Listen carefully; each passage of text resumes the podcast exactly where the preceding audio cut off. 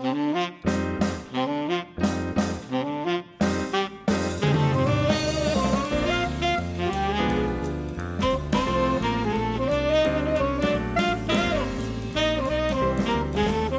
everyone, and welcome to episode 518 of Conversation Street. We're talking about the episodes Coronation Street broadcast in the UK between the 11th and the 15th of April 2022. Those are episodes 10,610 to 10,615. Certainly is, Gemma. You're Gemma. I'm Gemma, and I'm only slightly older than I was last week. Me too, me too. I'm Michael. I'm younger than I was last week, actually. We've been on holiday this week. I've rejuvenated. Have you? Yes, I've yes, just got more tired. I'm absolutely knackered. We mentioned this on the bonus podcast earlier this week. We've been in London this week, haven't we? We've been uh, staying at my sister's flat. We've been cat sitting, which is obviously a lot of fun. Um, in about eight minutes' time, the cat's automatic food Dispenser. dispenser thing is going to clatter a load of biscuits into the tray, so listen out for that. But it's been a good week. You had a nice week?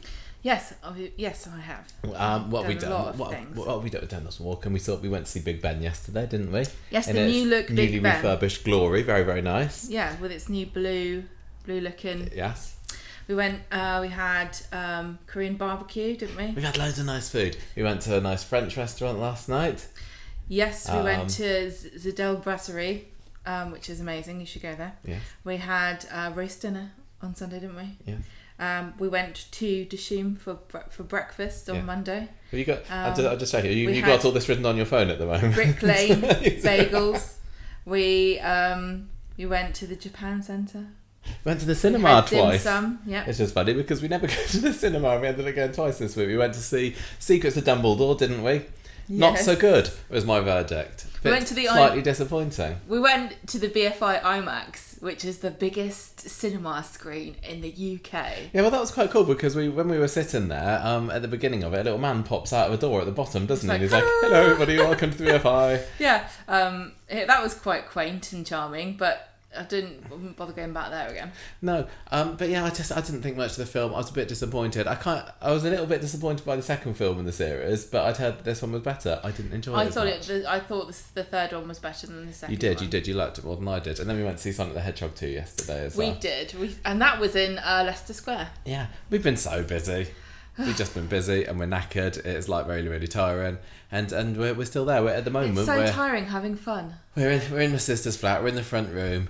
There's probably going to be traffic going past all evening, but never mind. You don't care, do you? You don't care about that. Now, as a special holiday treat, I've given Gemma a week off of doing a quiz this week. Well, she Is she that gave what happened? well, she gave herself a week off of I doing said, a well, quiz. I'm on holiday, I'm not doing it. And you don't understand what that means, do you? So you did it yourself. I did do the quiz myself. I thought I'd give you a holiday treat, and and um, it's not a treat. And, and, here, and here's a, uh, here's a quiz, Gemma. So um, this is a quiz on, on things that happened in multiples of five years ago, I don't know. if I between the can 11th do and the this. 15th of April. I don't agree to do this. It's tough. I've done it now, so um, you better get full marks. Otherwise, you'll just be um, hideously embarrassed. I'm not going to be embarrassed because I never said I was any good at this. You'll be, you'll be angry. What's my job? My job on the show is, I don't know, to stop you, point out when you said something hideously offensive so we can edit it out later. Yeah. Um, and to, to moan about things, not to answer questions about things that happened in multiples of five years ago. Well, I want to see what my quiz making skills are like this week because I've already been complimented on my quiz answering skills, my quiz answering skills. Kel Allen, who we spoke to earlier this week for the podcast, said she listened to last week's and thought I did a really good Oh. job. When actually, I did a pretty rubbish job last week, but thanks anyway, Kel. Yeah, Has yeah. everybody listened to that yet? It's jolly good. She's lovely, isn't she? We spoke for about 50 minutes or so, and there's a YouTube version of it. Amazing. So take your pick, everybody. Right, Gemma, we, we, better not beat about the bush anymore. This first question is about what happened um, 60 years ago on the 11th of April 1962. And this, this is a this you got a 50-50 chance on this one, Gemma. When Harry Hewitt and Len Fairclough get into a fight after Len insults Concepta, which of the two men win? Len. It is no, it is Harry. No, I think you've I think you've Harry written the Hewitt answer won the down fight. wrong. Sorry, sorry, uh, incorrect. Right, uh, just whizzing This ahead is just revenge, isn't it? The 20 years ago on the 12th of April 2002. Now listen carefully to this one. Okay. Um, Charlie Ramsden, remember that classic character, is suspended from teaching at Weatherfield Comp after which fellow teacher reports her for being drunk? Ken Barlow. Yes, well done. Good. Another Such teacher little fairly good. Right, you got you got one out of two so far. Good job, Thank good you, job. yeah. Now, on the same episode, that also Okay. saw the debut appearance of another troublesome teen who later went on to be um, framed for Maxine's murder by Richard Hillman. So, which Oh. teenager made his debut Yeah. appearance on the 12th of April 2002? Gemma. Uh, I don't know his name. It's probably Barnaby McGullen. No. Um, Timothy He shares, Shamalama Ding Dong. he shares a first name with um, one of the Connor clan. Andy Peters. What? we'll talk more about Andy Peters later on in Um, the podcast, I'm sure, because he's been in the Corrie News this week. Aidan Oh, Critchley. I was going to say Ted Bundy. Aidan Critchley. Okay, so one out of three. I thought you might get that one. I okay. don't know people's names. I don't know You'll know this one. You'll know this one. 13th of April, 1987. So this is what, um, 35 years ago or so. Roughly, exactly. A character discovers that it is he and not his Australian cousin. That's right. Who has become the father of a newly born child? Who is this father and who is the child? Um, it's Krypton Factor. Yes. Brian Tilsley. Yes, yes, and the child? The child is the firstborn, Nick. It is not Nick, it's Sarah Louise. Oh, bollocks. I'm allowed to say that.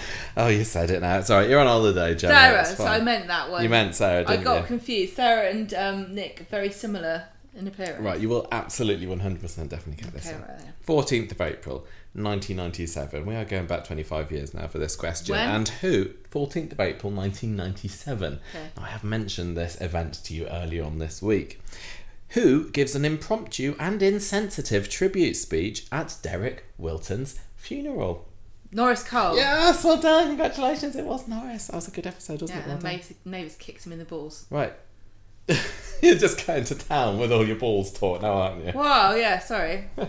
okay, um, this one's going to be a guessing question. This is a this is something that happened. No, not if I know the answer. This happened 110 years ago. Okay, yeah, yeah, I know the 15th answer. of April, Yep. 1912. Now let's see how you know your history. Titanic. Ena Sharples' brother is feared dead after the news of which historic disaster reaches Weatherfield. Thank you. It's the Titanic. So sinking. Did you know that? I know 1912 was when in April was when the Titanic sank. But 'cause there I you. Am Well from done. So you, you got your local knowledge question right. Well done. I told you I didn't need to guess. Final I hope question, everyone's Gemma. really impressed with that. Final question. This is 30 years ago. This is the 15th of April, Yep. 1992. Oh, I thought you were going to ask me how long it was ago. No. Okay. Ted not good at Sullivan. Breaks the news to Rita that he is dying of an inoperable brain. Tu- oh, no, I just came away. Yeah, an inoperable brain tumor.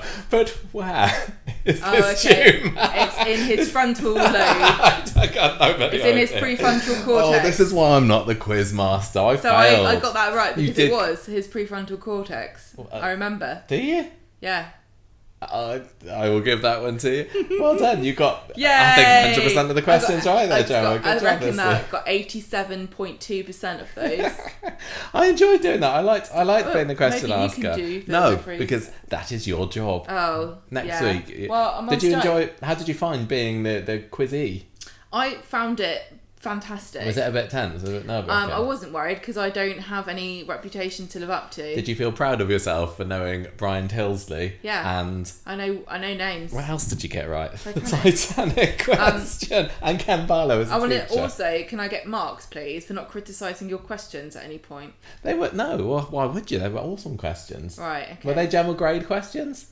Um. Y- yes. Thank you very much. How did you do at home? Oh, home? you want me to score your quiz? Okay, you get ten out of ten. Amazing. Thank you so much. There we go. Oh There's yeah, the- there you go. There's the food. cat. Oh, we. I just realised we haven't got the birthdays. Oh, do you, you want didn't to? do birthdays? I did. do- No, I forgot. You said How you weren't going to do the quiz. you. Right. You you just fill this time, Gemma, Okay. and I will very quickly. The cat's name is what's the cat's name? Fig. Fig. Oh yeah, I forgot. What's the cat's name date tomorrow? Fig, and she's enjoying a delicious meal of horrible I never edited the podcast, so this is all staying And I'm t- absolutely knackered. My feet are killing me. Gemma is knackered. Okay, I'm right. tired. 16th of April. so starting tomorrow, we have got birthdays for Might be nobody. Betty Hardy, who played Clara Midgley. Hooray. Anita Carey, who played Joyce Smedley. Oh, Joyce. Yeah. Yeah, no, uh, she got run down by a car. Then we've got the 17th, that is Sunday birthday. For those of you who are still counting, this is going to be the best podcast ever this week. I, I can know, tell. I'm thrilled. Um, we have got Gordon Rollings, who played Charlie Moffitt, born in 1926. Oh, Oh, and Paula. Lane. Paula Lane, also 1986. played- 1926. no, 1986. Kylie Platt was born there on the 17th. Right, moving It on to the wasn't 18th. Kylie Platt. It was the woman who portrayed her in television. Yes. 18th of April. Oh, this is a good one. Eric Spear was born on that day. Eric Spear, the composer of the theme tune. Okay, yeah, you're absolutely right. And he sings the theme tune as well. Yeah.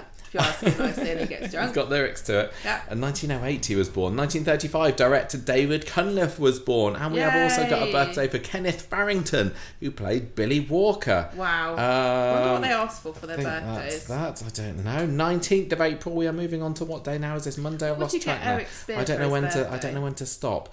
Can you figure out when next Friday's day is? We've got 1915. William Moore, who played Cyril Turpin, was born on that day, and Susie Blake in 1950, who played Bev Unwin. We saw her on the telly the other day, didn't she? She, was on the ITV she was being in program.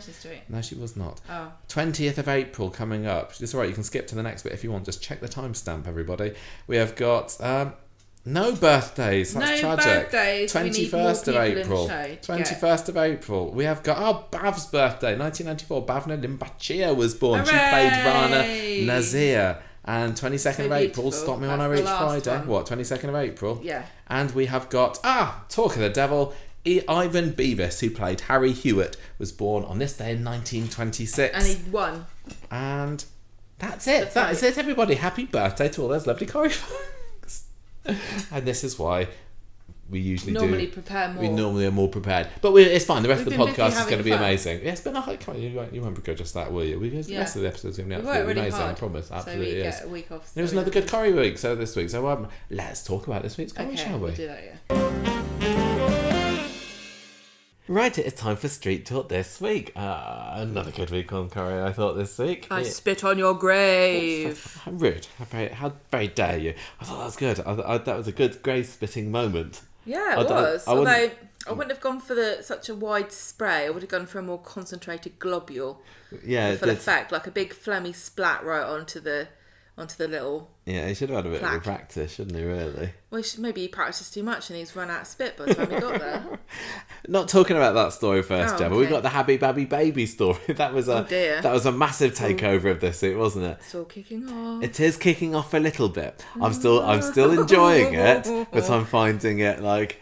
Yeah, a little bit tense, a little bit grubby, and I'm finding it like oh, I, I do I whose side am I on here? Am I on anybody's side? Nobody's covering themselves in glory, are they? Not really. I don't know whether nasty. anybody's really coming out of Roy. Roy did a good job with Abby today, I have to say. But yeah, between Abby and Imran and Toya, I don't. I, I'm still on the fence a little bit on that one with who I'm going to be, um, who I'm going to be cheering for.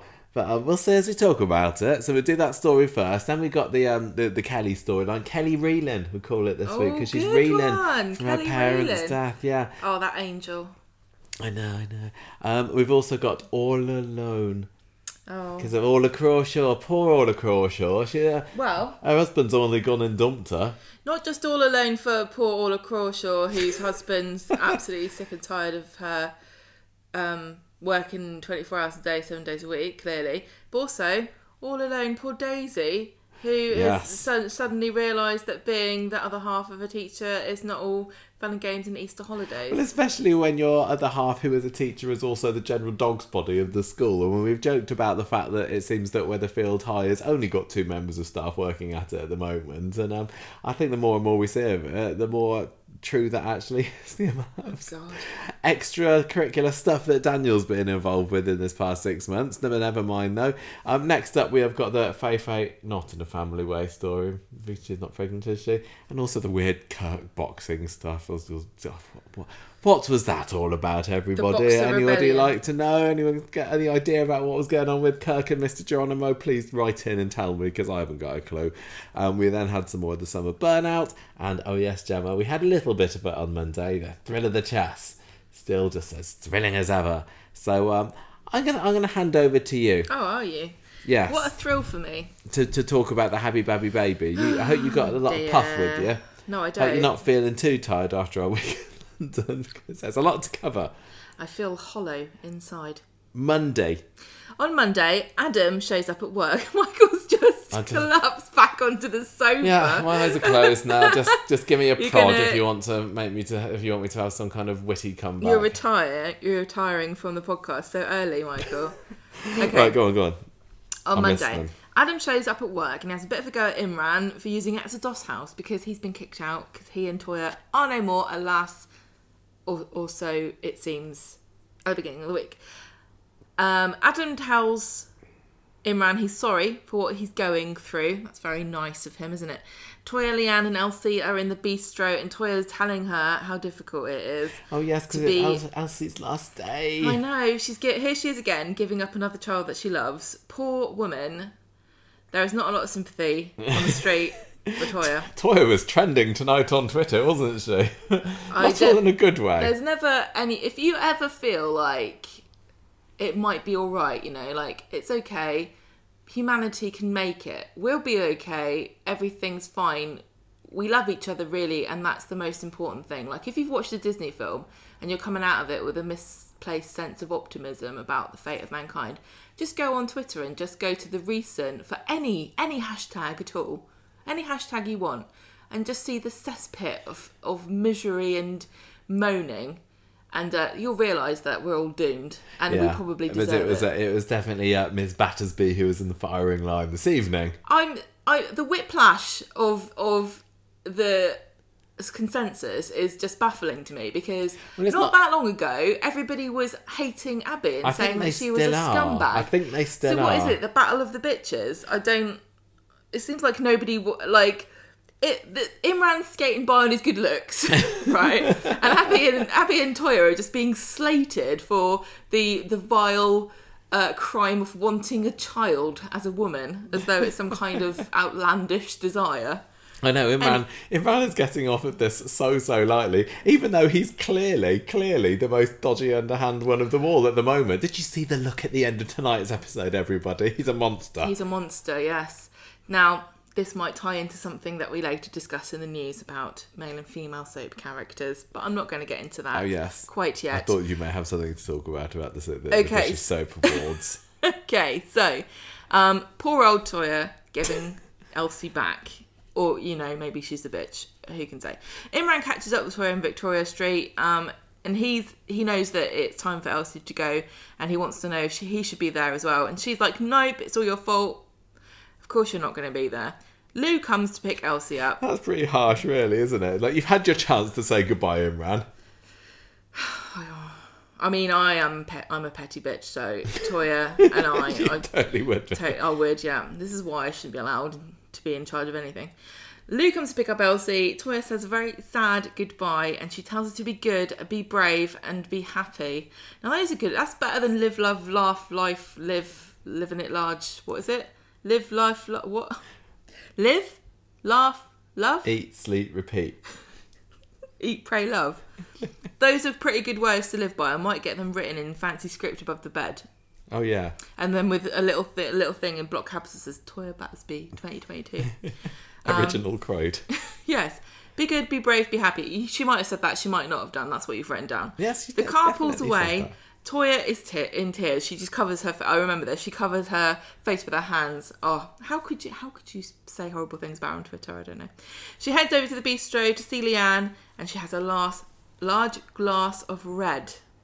Oh yes, she gets drunk on Monday, doesn't she? So That's here we brilliant. go. This this goes to show you that I was I was watching when I was watching this, especially today on Friday. I was thinking this is a bit of a class conflict, isn't it? Here, I know that Toya is comes from rough stock, but she's definitely middle class, and we got that vibe from the conflicted, well, from the contrasting beverages of choice for the stressed mother to be. You've got Toya with a large glass of red in the bistro, and you've got um, Abby trying to down a, of a cider. cider in a back, in a back, in a flat above a priest. So you, but you, and you're more of a cider drinker yourself, aren't you? But you- definitely You, have am. it out of a bottle, not of a can. I tell you what, sometimes when I'm feeling particularly fancy, I drink it out of a French cider bowl that I bought from Normandy. so, do I get points for that, or am I just common? Who can tell? Um, Toya tells Leanne about how she thought Imran was her perfect man, and I will say, tonight he looked very good in green. I don't know what that colour was. Is it Kelly green? Whatever it is, Charlie de Melo, take note. That is a very good colour on you. I continue. Leanne promises. Just under a spell, like every other woman on this planet, Gemma. Um, Leanne promises. He's just tall with a beard. Come on. It's the eyelashes, Michael. they remind me of a camel. Uh, Leanne promises that she'll get through this, and Toya says that Imran has destroyed her life, and she's going to tell him. So she marches off to the office to confront him, but finds Adam there instead because Imran is at the hospital.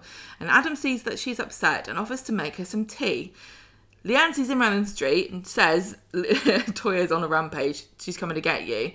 Um, and he gets excited because it reminds him of Big Brother when uh, Davina McCall comes to get you, but it's not quite as exciting as having one Big Brother, is it? Yeah, it's also like that because there's Please Do Not Swear. Because you're on you're the live. You're live on ITV3. ITV2, sorry. No, ITV. it's been a long day.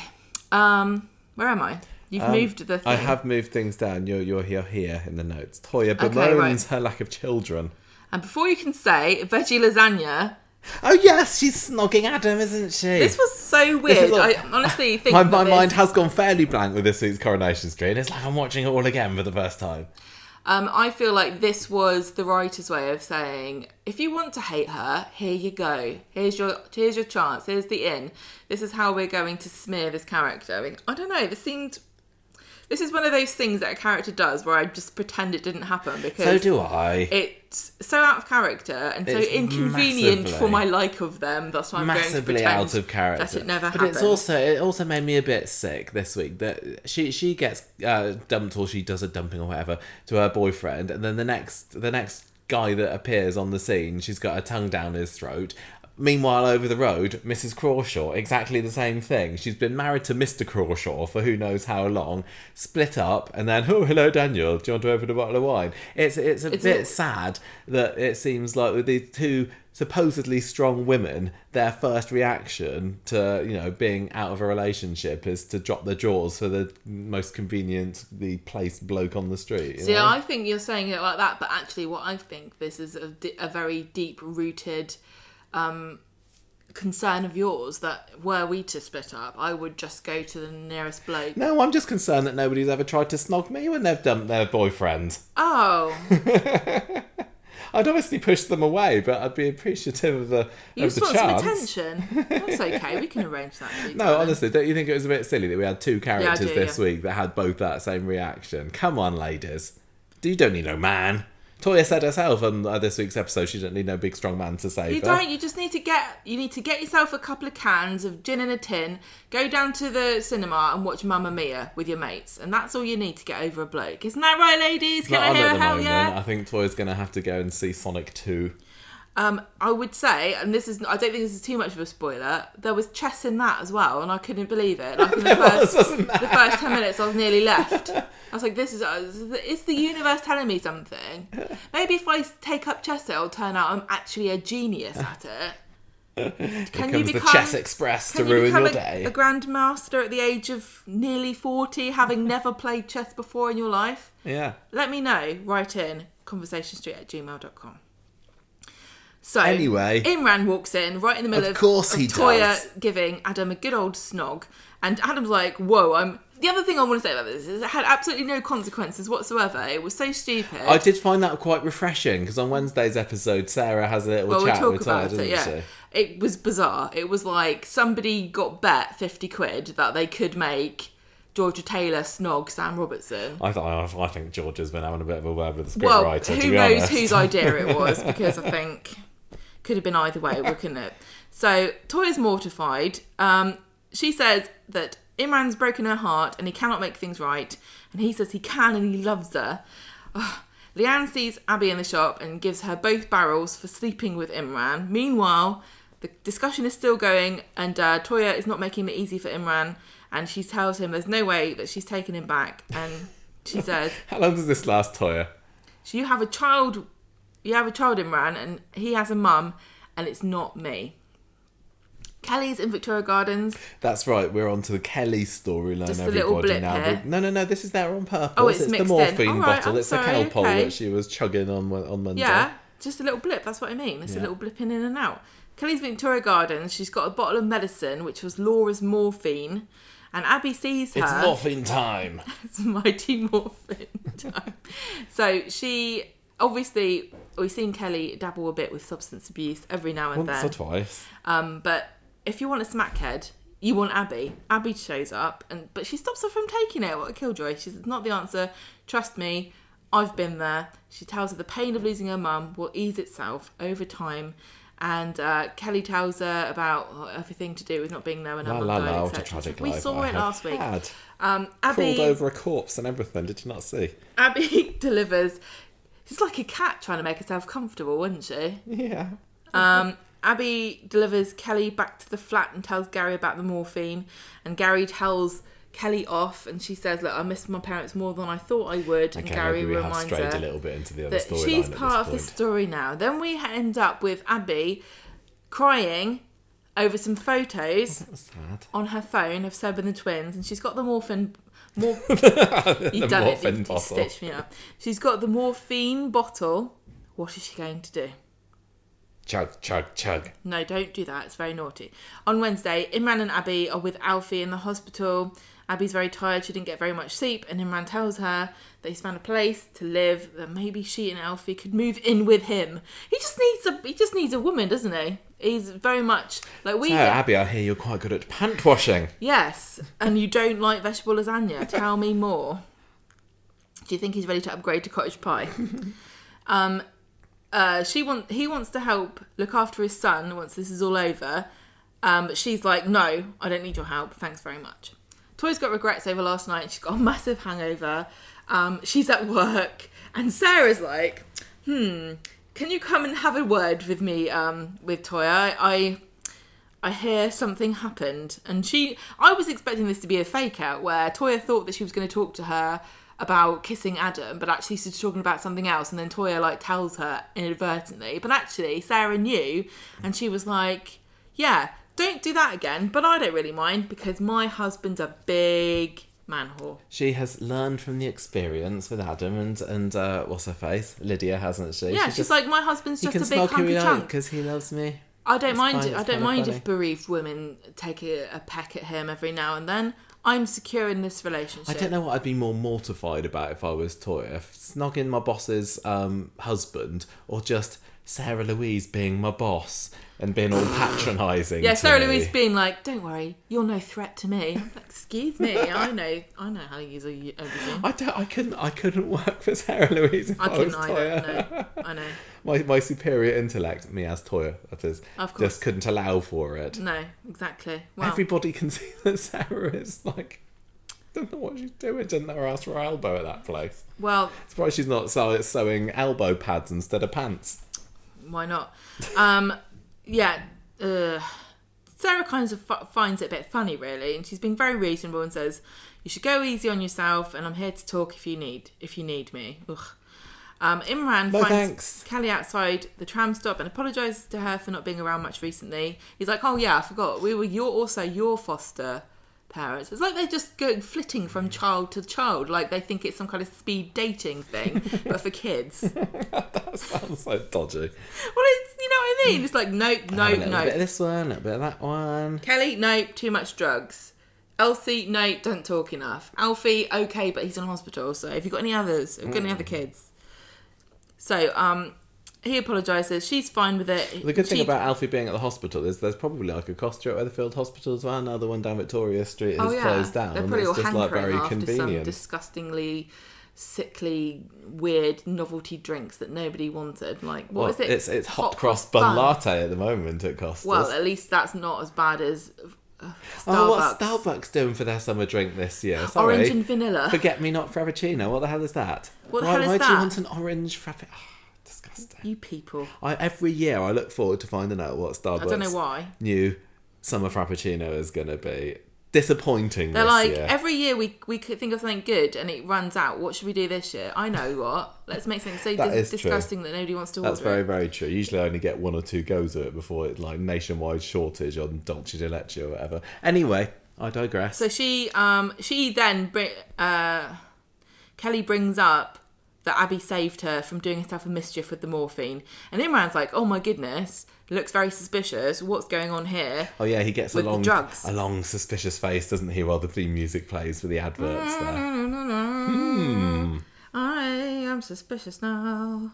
What's happening next? What Imran goes round to Abby's flat on the pretense of wanting a copy of the birth certificate so he can add Alfie to his health insurance. I bet he's on Bupa. What a pretentious ass. she goes off looking for it, but actually it was all a distraction because he's trying raiding the flat for the morphine. Abby comes back. If, if I had a factory roof drop on my sister, I'd probably go for Bupa as well, just to be on the safe side. Also, in case, waste of time for bloody factories going to land on your head. Bupa's not going to help you, is it?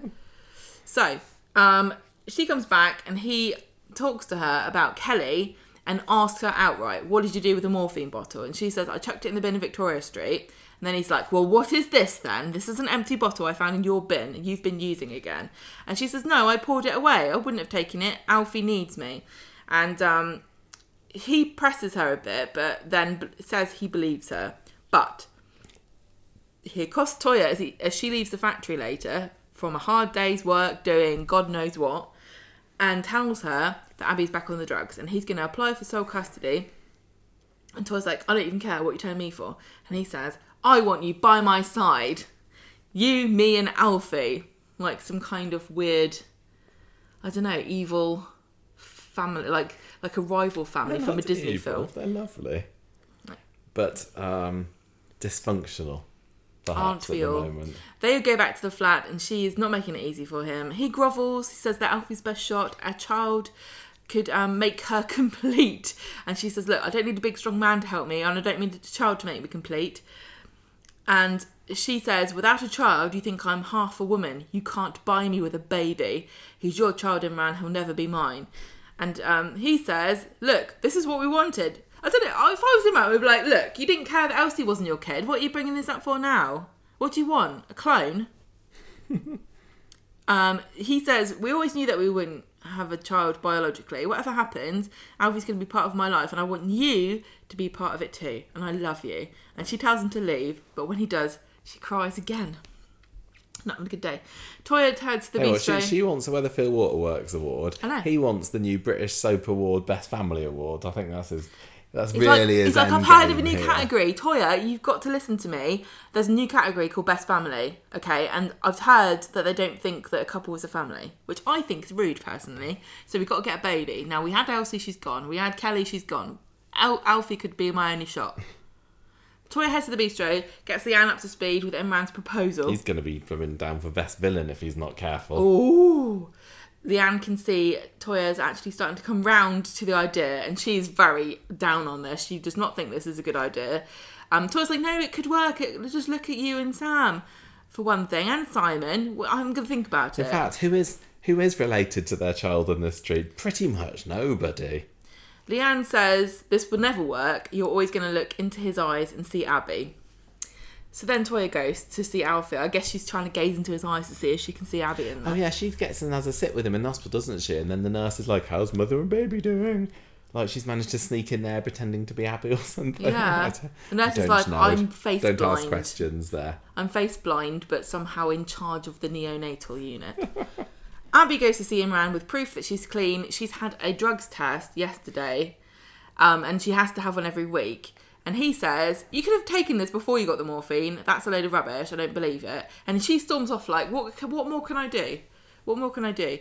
Imran goes back to the flat, updates Toyah on Abi. He says she cannot be trusted. And she says, Let's do it. Let's let's take um, Alfie. Let's get back together. He sweeps her in for a hug and says, "You're not going to regret this. I love you." And Toyah says, "I love you too."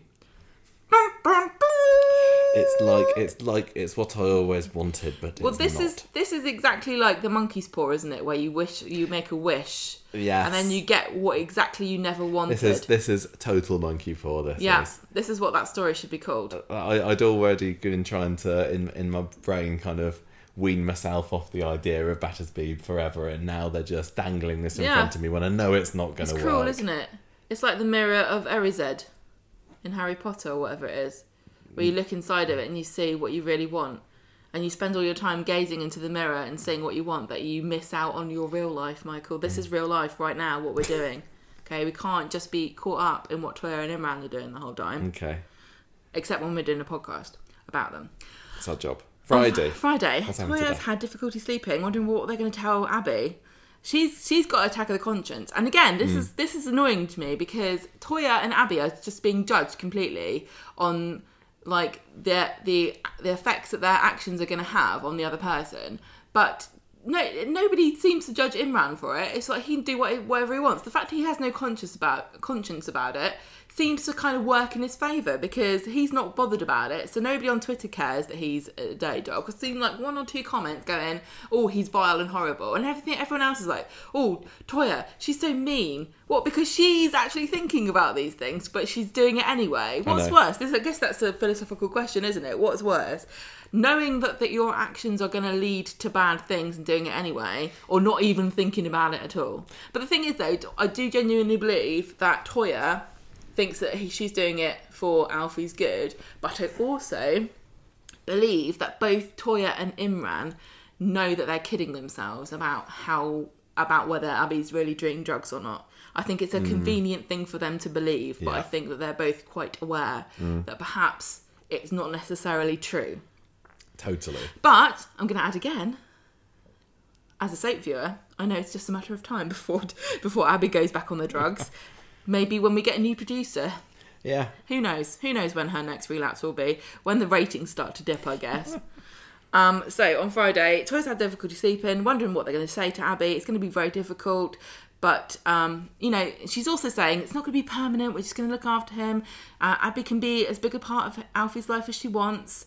Um, Imran's like, this is brilliant. I don't care about all these difficult details. But then he Imran's says, just like la la la. I'm gonna have Alfie, and Toyah's this is clearly eating her up, isn't Yeah, it? She's well, she looking so on edge and nervous about the whole thing. she's genuinely concerned about what this will do to Abi, and she knows it's probably not the right thing. But again, I also feel I understand that there's definitely a bond between mother and child, and I think um, that's kind of irreplaceable. But I also think that Dad's getting getting a bit of a, a short shrift here. I think Imran, on paper, Imran's just a better option, isn't he? For Alfie to raise him Yeah, than than clearly. has everybody forgotten? Like I'm I'm Team Abi, like hundred percent. But I also think that Toyah and Imran are a better um, If- fit for parenting. I mean, he's going to know the difference between penne and rigatoni. Would he? Would Would Abi better teach him that? Would she better teach him what's the difference between a fish fork and a dessert fork? I don't think so. The trouble is, like, uh, you look at Abi and you think, well, clearly that's not a stable um, family life to raise a kid. But actually, it, it, she she she is seeming to do be doing everything right at the moment, isn't she? She is Whereas moment, yeah. if you look at the the you know the house of sand that Imran and Yeah. Toyah are living in at the moment, they're not stable whatsoever. It's difficult, isn't it? It really is. Like She when he was going off to his bookshop or whatever at the beginning of today's episode, she was so suspicious of him, wasn't she? She was like, "That sounds like you the sort of thing you'd be saying if you were lying." Yeah. So she she can't trust him forever. She's going to be constantly Yeah, looking over true. her shoulder and wondering uh, what's he up to. Who's it's a he real dilemma, with? Honestly. And but you know, from from the very practical standpoint of two parents versus one, being a single parent is very hard. Hmm. Um, the best solution, of course, is that everybody makes friends with each other and co-parents together in a happy harmony. But I don't think that that's an option the writers are going to be looking into. No. So, meanwhile, oh no, he, yeah, uh, they're talking about what they're going to do, and to Imran's like, yes, well, I've got to go. Actually, I've got some work to do. I know it's Easter Friday or whatever today is, Good It's Friday. Good Friday. Um, but I've got stuff to do for Adam, and she's like, I don't believe you. That's the sort of thing you'd lie about. Where are you off to? And he's like, I'm going to a bookshop that's got a cat in it, so you've got to let me go. Which, of course, nobody would lie about a bookshop with a cat in it. So Toyah's like, all right, okay, if you're going to let the cat sit in your lap, I understand. Did That it seem sense. did it seem at all odd to you that there was a funeral going on on Good Friday? Did they think that Rick Neelan was Jesus, and if they bury him today, he's going to be coming back next episode? That's the only. Well, I always I thought just you thought that couldn't the have. churches may be busy. I don't know. What an important get- day in the take any Christian money they calendar, can Good get. Friday. Um, maybe it's the only way they could guarantee at least one person extra turns up for the funeral. Oh yeah, maybe. Anyway, Meanwhile, Kevin's sorting out Ken's car. I don't know what this was about. Ken's car. Daniel's put window washer in the brake brake fluid hole again. easy mistake to make. That's all I'm gonna say. She um asks him, who's she? Abi, Abi. says, "All right, I'm going to go back to work. Is that okay? I need the money, and I need to distract myself, and I need to show the social worker I'm earning. I'm earning moolah. I really, really must remember to put water in my windscreen wipers before we go back to Southampton tomorrow because it's not been any in there for about six months. And you keep on ridiculous. telling Every me. time I drive the car, I'm like, why is there no water in this? Yeah, but by the one, as soon as like as soon as I arrive at whatever destination I'm heading, I instantly forget that there's no water in the washers, and then get well, I on with the rest care. of my life. Sort it out. Make a note. Um, Can somebody tweet me in the morning? If you listen, if you're like an early listener to this podcast, can you just send me a message, please, saying Michael put water in the windscreen wipers? You're Honestly, jo- it'd be you- really, really helpful. We're he's not joking. That would actually be quite helpful. I'll Let's do see it. how many we get. I can't even take a photo of myself doing it and saying thank you very much, whoever Yeah. it is. At At whoever. yeah, Tyrone is surprised to see that Abi's back to work and tells Kevin he doesn't want her taking advantage of him, but nobody listens to him because uh, Tyrone's lost the right to complain about anything on a moral standpoint. Tyrone, uh, Toyah and Imran are at social, see the social worker later, and they're talking about the fact they want to definitely take custody of Alfie. And Toyah says, "Look, I know that we literally just broke up and couldn't adopt a child, but we're totally committed to each other now, and we're gonna get married." And Imran's like, "We're gonna get married! How exciting! They love they, each they other. were Brilliant. engaged they before were this engaged. whole kerfuffle went on, weren't they? So it shouldn't have come as that much of a surprise. Well, no, he's like thrilled, like, oh, great, it, it really is happening. We are getting back together, and she still wants to marry me. Mm. Imran, you dumb, beautiful idiot. they can definitely provide a stable home for Alfie, they say.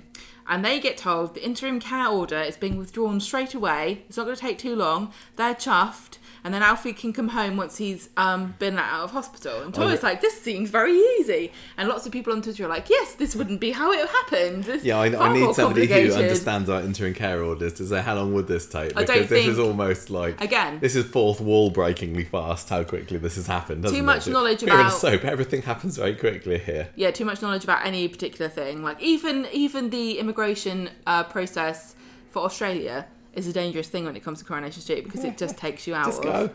the um, immersion so Toy can't believe this is so great. No more court hearings. Alfie home with them. Imran's chuffed. Goes in for a kiss. And she's like, we need to tell Abi. We need to tell Abi. So Abi's in the hospital reading Alfie a book. And she's getting all these phone calls. So she picks it up and um, gets told something. And she's like, what? Next thing we see is a, um, a confrontation on Did Victoria you, did you Street. miss a bit? Did you miss about Chloe coming, or did I just zone out? Zoe, Chloe, Chloe, calls- well, just says everything's sorting out. yeah. She she says I've heard from the judge, and this is what Abi finds out. So we're we're Yeah. kind of led to believe, yeah, all on a okay, and this is what Well, it Abi's being is. told as well. Well, it is. Yeah. I'm, just, I'm just about to tell you. Okay. Abi's saying, I can't believe this. You're taking my baby off me. And um, you're sick, Toyah. You're horrible. You're cutting my. You're t- cutting my son out of my life because you can't have children of your own. Um, doesn't Toyah call herself Baron Battersby or so at one Nobody point? Nobody calls calls you you that, Toyah. Toyah. Stop trying to make it a thing. Don't pretend you're cool and you got a nickname. You're not Karen- Nobody you're not- talks about you, Toyah. Sorry. You're not Baron Karen, okay? I know Baron Karen was a thing. It yeah, it was. Yeah. I d- I don't know what Toyah's. I can't think of a better one off the cuff, but She's like, I've got a nickname at work. It's Baron Battersby. And I was like, nobody, I forgot you worked here. Poor Toyah. So, um, yeah, she's she's slang, having a slanging match. Kevin drags her away. She, uh, she storms off down Victoria Street going, You're going to pay for this. Um, and so Leanne, Leanne comes along and she's like, Sling your hook. So they have a nice fight. Um, Roy gets himself involved. And this is how I think you're spo- you know that Imran and Toyah are the baddies yeah, I know. because Roy's there going, Abi, let me offer you some words of wisdom. Um, she's going off on one. They're back at um, Abi's flat in the precinct. She's rifling through the drawers looking for emergency cider money so that she can, um, what's the word? Get leathered. She can uh, uh, drown her sorrows. Um, meanwhile, Kevin goes up to Toyah in the bistro and asks her what's going on. Abi's Abi's like, okay, she can look after Alfie, but you're not giving her a chance. And think of all the things that she's already lost. And um, Toyah's like, oh dear, making me feel guilty. Um, back at the lawyer's office, Imran is helping Adam. I don't know why, because I thought he'd been struck off. Um, but you can tell he's not a proper lawyer Who's been anymore struck because off? he's just Adam. no, Ad, Ad, um, Imran. Yeah, what happened with that? I don't know. I thought he was in trouble, but I you can tell. I don't think he's a I proper think lawyer he's anymore. just. I think he's just flashed his eyelashes at the lawyer's naughty slap on the wrist board, and he's like, oh, "Come on, come on, you don't want to lose me, do No, you?" he's not a lawyer anymore because Adam was wearing a suit and Imran was just wearing Oh, a green top. yeah. So he's helping out, and he tells Adam what's going on and about what the predicament they found themselves in. And but Adam's just ranting on about some paralegal who's done something underhanded and undermined a case of theirs. And he's got this business card of this man, and he keeps saying his name. And Imran's like, "Stop saying his name. I'll talk about it later at the end of the episode. Put it in the bin for now." So they put this um, man's business card in the bin for retrieval at a later date. Um, and he says, Some people cheat, just let it go. Later on, Roy has brought Abi a cutting from Seb's garden to remind her that although she might have difficulties now, by the time Seb died, she was a good mum. So, grow this into a tree Yeah. to symbolise your motherhood. Don't let it die though, because that would be quite demoralising.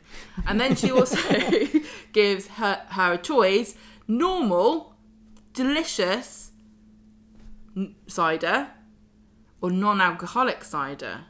To Americans, hard cider and just cider, because you guys are crazy and you think that cider is just apple juice. Cider and apple tango. Hard cider is what they call it in America. We just call it cider. I know. I know. I'm not telling you. Okay. Oh, it's like her deciding what type of type of parent she should be. Well, Roy's like, yeah. See, whether you choose the apple, the, the apple tango, or whether you choose the I got cider. some nice appetizer, and I got some Harry Westons. He's like, he's like, later down the line, you may have to make a decision. Like, you're gonna have a booze up, or you're gonna look after your kids. So maybe start picking the right one now. no, I'd say have the alcoholic one while you're fancy free. Also, it's Good Friday, Roy. Bugger off. I'll get as drunk as I like. Thank you very much. Toyah and Imran get home. Toyah might be having second thoughts. She's having a bit of a wobble. She's she's worried about Abi. She does. She's a good person. Everybody, Twitter, listen to me. Twitter, listen. Toyah is a good person. She's just being a bit naughty at the moment because she really wants a baby and she's wanted a baby for years. She's Weren't you watching it back in the day? She was trying to nick Eva's baby back then. Old habits die hard. Some of the tweets I've seen him in like, this is even worse and she tried to steal Eva's baby. That's Old habits die hard. happened. You got Abi who's a drug addict, and you've got Toyah who's a baby addict. It's not her fault. so she's worried about pushing Abi over the edge, back to drugs, and everyone says Alfie's best chance is with them. Then we get Elliot, who is the person who's been in it before. He- He's Abi's lawyer, isn't he? He um she says, I want full custody. I don't want I don't want them to get their hands on Alfie. I want everything him 100% to me. I'm clean. I'm ready to fight. So she sees Imran in the street again later, and she says, "Your relationship with Toyah is a scam. I've spoken to Elliot. We we're gonna win. You're gonna lose." So he goes up to the office and he leaves a message with Toyah about them needing to fight for Alfie, and then he goes into the the bin to get this dodgy paralegal's business card because it looks like he's ready to play dirty. Ooh, da-da-da. Exciting stuff, Gemma. So, what what what what's the what's the topic of conversation here, Toyah? Um, what did you think this week? it's very difficult. It's so difficult because the the urge to to have to want a child is such a raw and primal urge that you can understand Toyah and and Abi both and why they want to, to take custody and in a sense they're both right. Toyah is right in that Abi is quite unstable, and who knows how long she's going to be clean for, and and is is she in a really great position? But then who is Toyah to judge whether a mother is should be allowed to have custody of her own child? There are plenty of mothers who aren't 100% perfect, but they struggle and they do their best, and that's all you can really expect. It's it does seem like Abi, I mean, Toyah is just kind of grabbing for excuses, really, to try and is. get this baby. She's justifying it And she's because that's what, she wants. What a plank to take Imran back. Sorry, after everything that he did, and you know I love Imran and I love Toyah and I love them together. I know, but But for her to be saying on Monday's episode, "There's no way I'm going back. I will never. You'll never be a part of my future." Then literally the next episode, she's like begging him to come back. Pretty much. Well, oh, no, she doesn't do that. She says, "I'll "Oh, go on then." Yep. It just makes you look really, really weak. Um, and I don't like to see Toyah being weak. That's that's kind of my my problem with it, the way that she's being written like that. Although there is the the the, the growing theory online as well that Toyah is um, you know stringing Imran along, isn't there? And it looks like possibly she could um, maybe get custody of Alfie and then kick him Imran to the curb. What do you think of that theory? I'd love it. it's not gonna work, is it? Because this is like this is like is she modelling this on on Leanne's like ladder to success um, with with um, Simon? Step one, kill mum. Step two, get in with dad. Step three, fire. Step four, win. I don't know. Like, I don't know. because um, Leanne ended up with Simon. She's not blood related to him at all. The only reason that she ended up with him was that she was dating um, Peter, and Peter was an absolute useless waste of space. In the same sort of way that Abi is, that they're both addicted. Mm. You know, he's an alcoholic, Abi is a drug addict. Both of them tempted every single time something goes wrong. And that's how Leanne ended up with Simon. So is is Toyah going? Maybe I could have my own Simon here with little Alfie. Maybe because it's uh, the, the the the Leanne Simon relationship has been brought up, and uh, also Les got a bit of a shout out tonight, didn't he? As well, with I know. I wouldn't be bringing up proper dad. Wouldn't be bringing up Les Toyah if you want to But do do you do you think do you think have a stable that family background. do you think that she's just um, stringing him run along? I, I, I'd like to think so, but I'd there's like not been any so. telltale signs. she hasn't has made there? a funny look. But when they had a hug at the end of Wednesday's episode, she didn't glance at the No, camera, and that's the only way that I know. Yeah, but if she is, if this is a plan, it's a crackpot scheme because it doesn't make any sense. Why, like, no, her Well, only claim, her only claim to Alfie is through Imran, and if Imran, if she double crosses him, then how does she keep? But if she can be legally his mum, yeah, but it then doesn't work she's got like just as much right as. Does it No, work? it doesn't. I don't no, it works like that. I don't think it works like that. I don't know anything about it. I would imagine in the same way that Abi was trying to adopt Jack, yeah. that Toyah would have to be would have to adopt Alfie Yeah. to have any claim. Well, that's not going to happen in the next. I mean, how long is she gonna? very quick. How long is she gonna sit around with Imran? No, that, I think Being she, nice to him. She's, It'll she is desperate for that. years. She's desperate for that baby. I think that she was. She'd be willing to sit it out. I think she just to just try go. and get Alfie I at think the it'd be easier it. just to snatch one out of the hospital. But also the thing that I can't remember who it was that was saying it. Leanne maybe earlier this week. There are other babies, and I don't think that Alfie is the best choice for Toyah, and she is going to be looking into Yeah. his eyes, not only seeing Abi but also seeing Imran. If she is indeed doing it to. You know, to string Imran along and then kick him to the curb. The only She, reason, she can't want a baby that badly. yes, she does.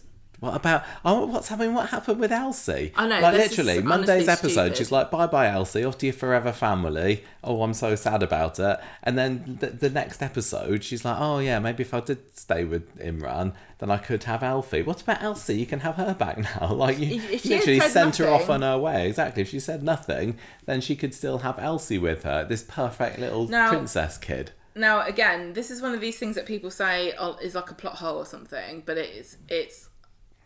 I would argue bad writing, but also to point out that people aren't always rational, and that bad decisions are what make fiction interesting. If everybody Oh did gosh, the soap perfect is all about bad decisions. then it would be very boring. And you know, another thing I see quite often when I look through Corrie and hashtag is turn Corrie on today to see if it's still miserable. Yeah, it is. Still miserable load of old crap. Like, mm. yeah, of course it is. If it was happy, it's not Teletubbies.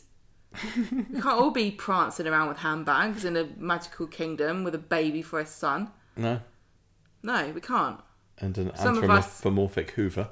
Yeah, some of us live in the real world where I- people snatch babies. I just think that if if Toyah is playing the long game here, that It's would be quite good. Y- Yeah, but it'd be quite good in the. I'd I'd like for her because she's looking so so weak and pathetic and and sappy at the moment, honestly, isn't she? And and also think- horrible for, think s- that's for keeping Alfie away from Abi because Abi's um, been written quite sympathetically in a way today. I, and I know there's not very, very many Abi defenders out there as well, but to have Toyah say, sorry, yeah, you can't look after your son. And I know you're trying really hard and everything, and you're reading in bedtime stories and everything, but I think I'm going to be a better mum if, she were to turn around and say, haha, I've been stringing you all along, I've been using that phrase too many times in know. podcast.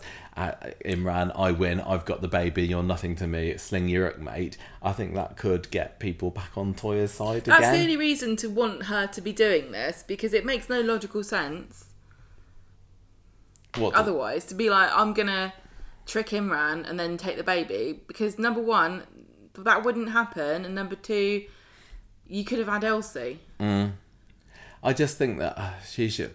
Do, do you think that she? Do you think that she wants Imran? Do you think that she she does love Imran, or is she just telling him that? She's kidding herself, I think, at this point in time. Al- And I, you know, And does she does she does she love Alfie or does she just want a baby? She I- doesn't I know Alfie. She went and had a sit with him a for a bit. baby. She went Oh, and I had a know what he sit. likes: milk and pooing.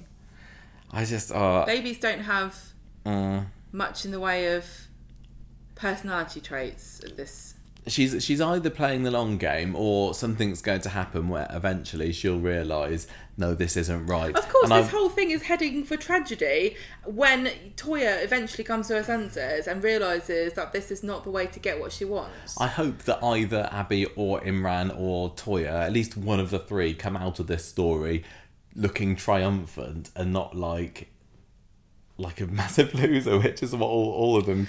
Uh, uh, they're just shedding fans by the bucket load. Those three at the moment. It really they? is like they're doing a number on these three them. characters, but I, I do, I'm do, I'm finding it interesting. Oh, I'm I still think- loving it. It's it's brilliant. Where where Corrie was at the beginning of the year in January and February, and I was so bored by it. This is worlds away. As much as they are totally doing a character assassination on all three of these at the moment, the fact that they're three characters that I'm really really invested in, actors that I adore.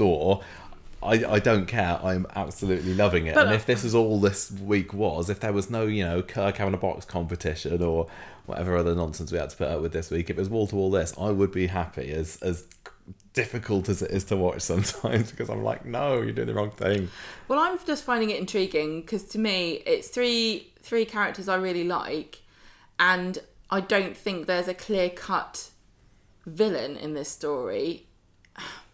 In the sense that I think even though they might have fooled themselves and maybe deep down know that they're being wrong, I do think that Toyah and Imran have got a, a bit of a point when it comes to Abi.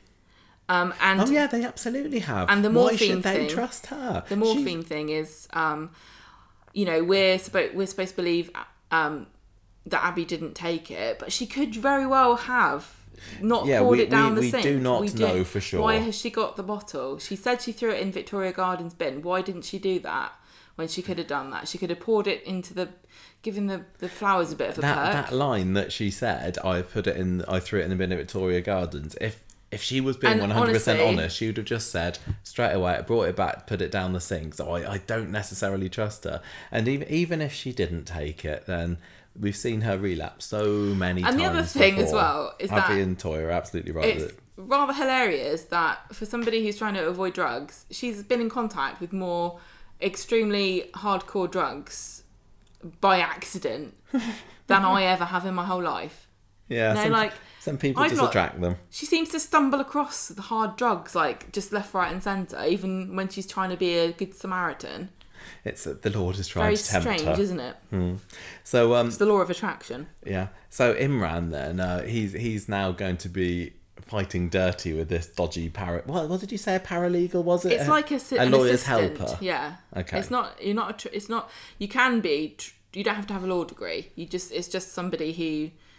So he's going to have somebody going around doing his sneaky business. Well, they made a big point of saying this is a paralegal, which makes me think that they know what that means and they understand that he's not a lawyer. But I also would not put it past Coronation Street to have this guy turn up next week wearing a judge's robes. with a gavel in his hand, going, "I know we don't use this in this country, but I just really like Just it." Just need the viewers to know that I'm involved I'm in law. law. I'm a lawman. I'm a law person. You're a law person? Yes, I'm, I'm a the sheriff I'm in a this law town. person as well.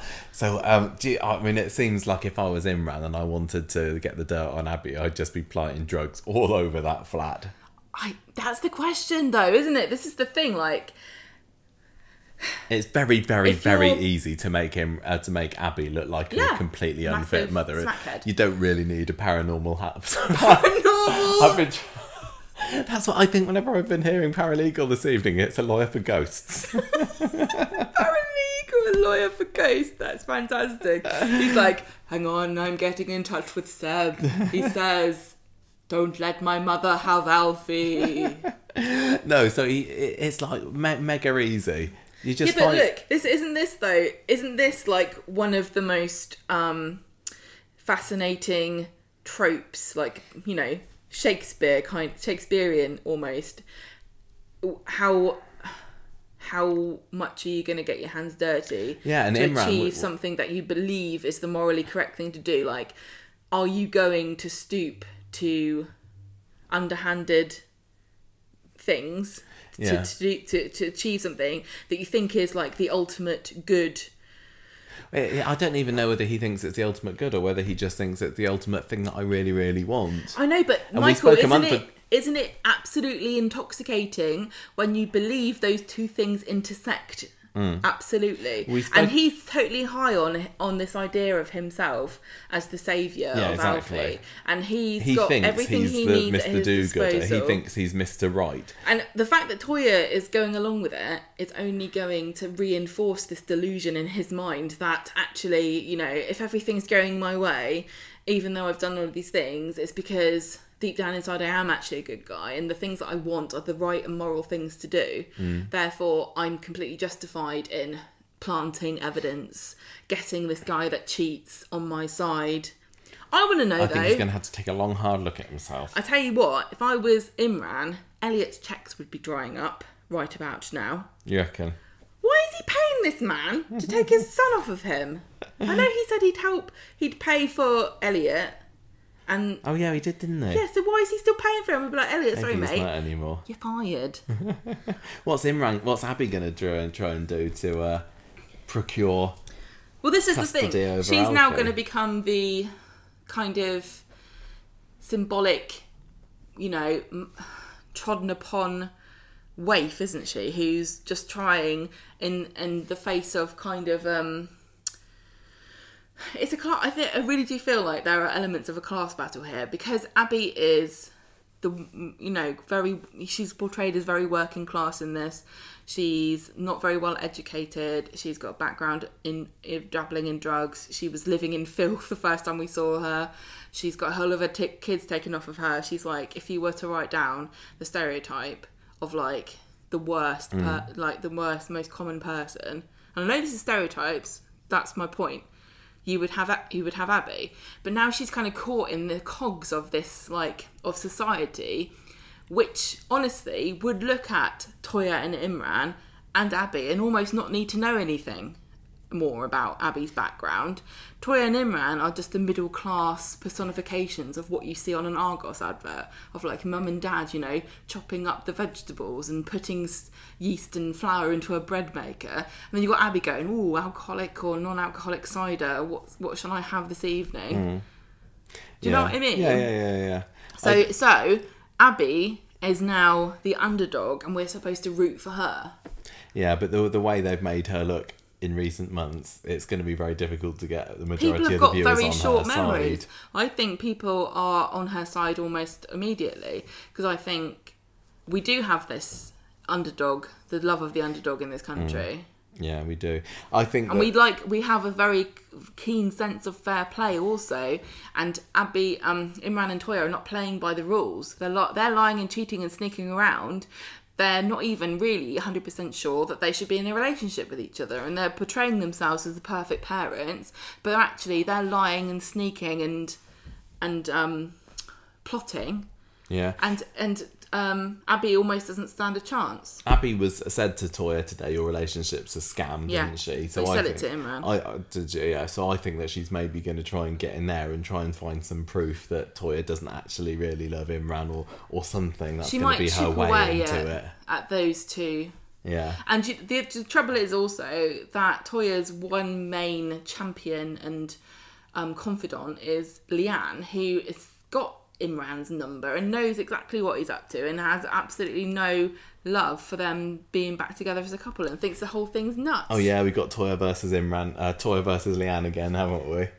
Well, it's not great. verses. Well, what do you uh, mean? Well, as in, like they were, the, Leanne was having to give some harsh words to Toyah on Wednesday's Harsh truths, episode. yeah. yeah, yeah, yeah. So she she's needed in this. So great, great that she's involved in the story.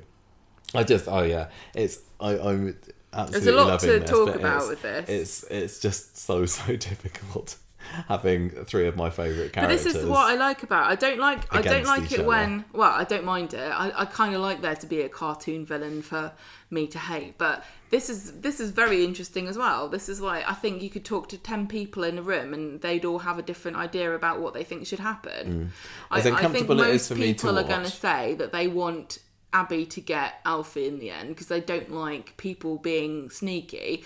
But I think in real life, if you were Toyah and Imran, you might stop at nothing Yeah, because there's always that risk that she gets Alfie and then she, you know, relapses. But if only we could all get along.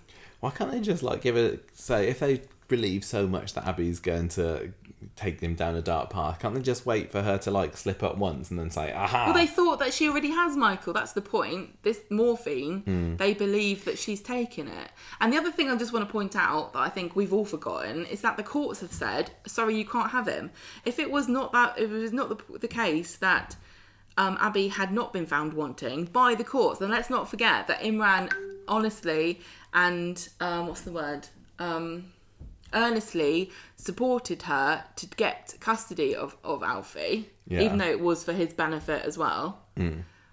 Um, uh, even with all of his all of his efforts, she didn't get custody. She wasn't allowed to have this kid. Yeah. Now, if it's it's not necess- it's not necessarily a choice Abi versus Toyah and Imran.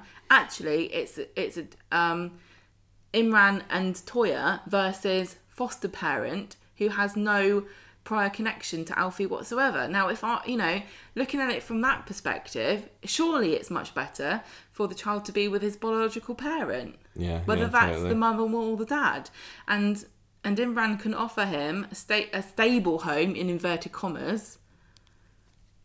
Yeah. Oh gosh, It's I really think- interesting. I wanna think know we what need everybody to move thinks. on. I think we need to. Yeah. Oh, What do you think about this? Who do you think like? Are we being too easy on Toyah Are and we, Imran? are we put, are we thinking too much into this as well? Because there's so many other storylines, as you'll probably see as the rest of the podcast goes on, that we're like, anything to discuss here? No. no, not really. Move on. This is this is just sort of where, where as difficult and as cringy and as uh, as I find it, I, I'm really pleased that there's a story that I care about and am invested in. After a few months of, oh yeah, Joseph go to Portugal, Tim die of a heart attack. I don't, don't really care either way. This is just fantastic that I'm so invested in it. Um, Well, this so is- yeah. a good job. Yeah, Well done, it, it gets it's get, honestly it's doing its job um, as a as a talking point for Coronation Street. This storyline this week has got everybody talking, whether they support or not the various characters involved and who Mm. they think is the villain or, or whatever. It's definitely caused Yeah. conversation. And I'd also like to say as well, just before we move on, that I'm really, really glad that Imran and Toyah are at the heart of this story that's causing all of this as well. After so many years of people saying, "Where's Toyah and Imran? Why are they never in it?" They're, they're really know, shortchanging but I- those two actors because they're always just in the background. They are the, Yeah, you know, the, they're on the A team at the moment. But I wish aren't they? people were more nice to Toyah. This is exactly what happened to Leanne, though, isn't it? With Leanne Yeah. when Ollie and uh, how much she fought for him. When a woman doesn't just go along with what everybody else tells her to do, and she doesn't just get, you know, be try to be nice and placate everybody. As soon as she stands up for what she wants, suddenly she's a horrible, annoying bitch, and that is the truth about. This is why this is why women are trained to keep our mouths shut about what we want and put everyone else first. Because as soon as we decide we want something, whether it's snatching someone else's baby or not, Or just a snog from Adam. suddenly we become the annoying, grasping cow Right. who, who's who's asking for too much. Must move on, must move on. The Kelly Neelan story, Gemma. You're just so proud of that, aren't you? You should be. It's quite funny. I quite like that one, yeah. After last week's heart wrenching final scene with her crawling over a dead mum, what is going on with Kelly? This, I, I, and I, I, I didn't. This is going to be another one of those stories where I feel like I haven't got a whole lot to say. It kind of felt sort of natural what was going on, and it was very much was just sort of a. The come down from last week, wasn't it? I know, With a bit of a funeral drama into Yeah. those episodes. You need a story that's quite plain and Yeah. you know, here you go. This is what's happening. Whereas, Kelly, yeah, Kelly's just kind of spending this week going, oh, you know, I wish I'd spoken to my mum more. Um, oh, isn't it tragic that I didn't get a chance to say goodbye to her? And Gary's there in the background going, oh, yeah, sorry, that was my fault, or he's saying to My himself bad. anyway. But anyway, George comes along to Maria and Gary on Monday and says, oh, uh, Rick's body's been released from the coroner's office. Laura's is coming soon too. And then Todd chips in and says, oh, do you want a two for one funeral? Which is quite funny. Uh, Kelly says, look, um, no, no, sorry. They say Kelly needs to decide what she wants to do for funeral arrangements, and yes, joint funeral is an option. I kind of missed the bit in the week where they decided that they weren't going to bung them in the same grave together. So they just want to string out two funerals out of it. I don't know, but it seems seems more them in the expensive. same grave. Although when you got three hundred when you got three hundred and eighty pounds, you can probably afford the luxury. of, like, 380 pounds? 180,000 pounds. You can have the luxury of a two funeral week. Anyway, they go home. Gary and Maria do and say, "Kelly, what do you want? What do you want for a funeral?" And she's like, "I, I don't know. They've just I just only found out that they're both dead. I don't know what to think at the moment. It's soon, too soon to be thinking about all of this." Then she gets a phone call from Rick's solicitor who wants to see her, and it turns out, yes, she has got all of Rick's assets coming her way, and that is three hundred and eighty thousand pounds worth of stuff or thereabouts all too much for her to take in. I don't know what she was expecting because she would have known that they had this massive house.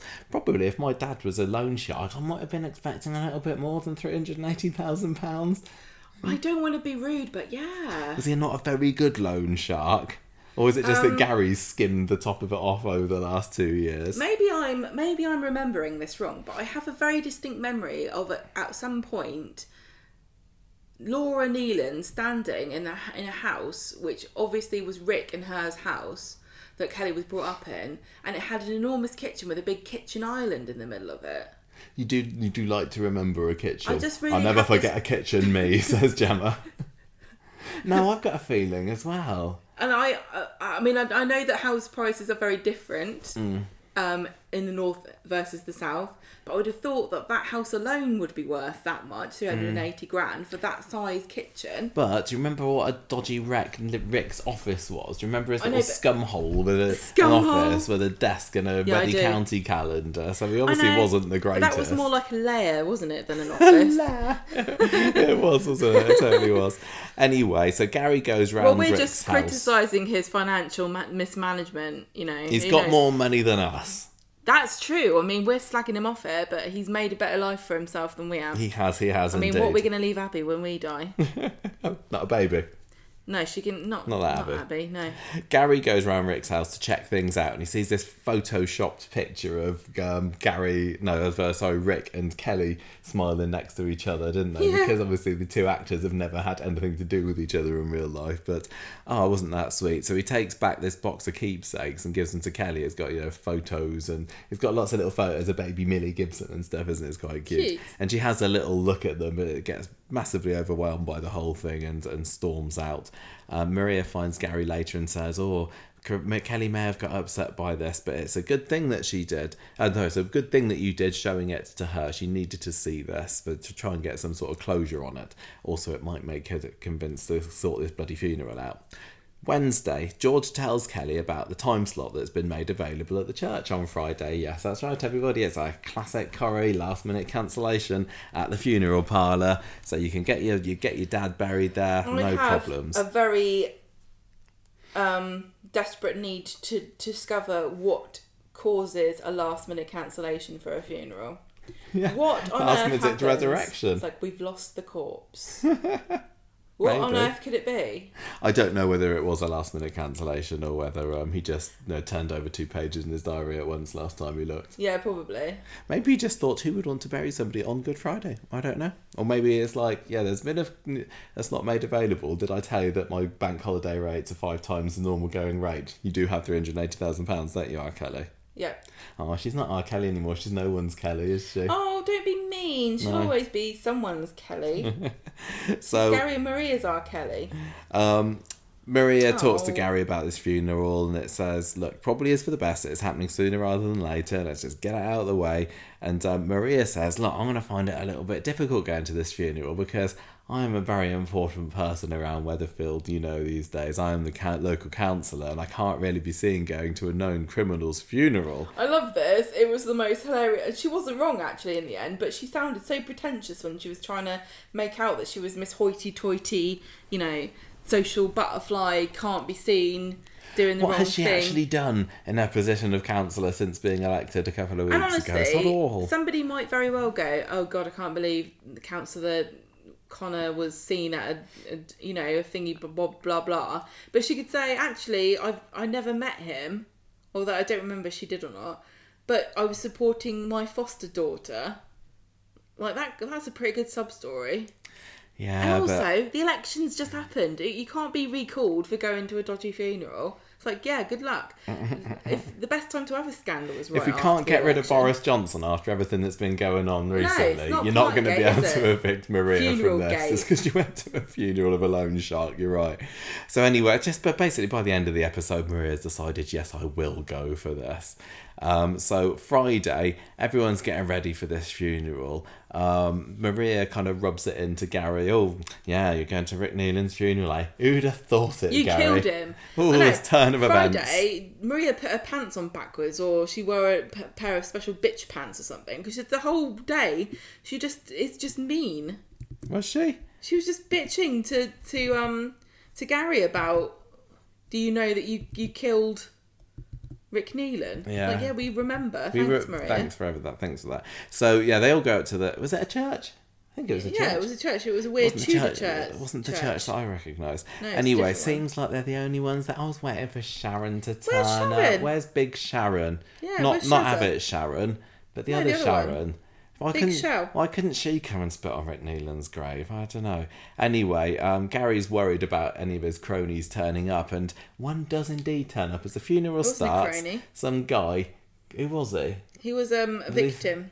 Oh, was he a victim of Rick's um, Yeah. loan sharkery? Comes Yeah. up and spits on his coffin.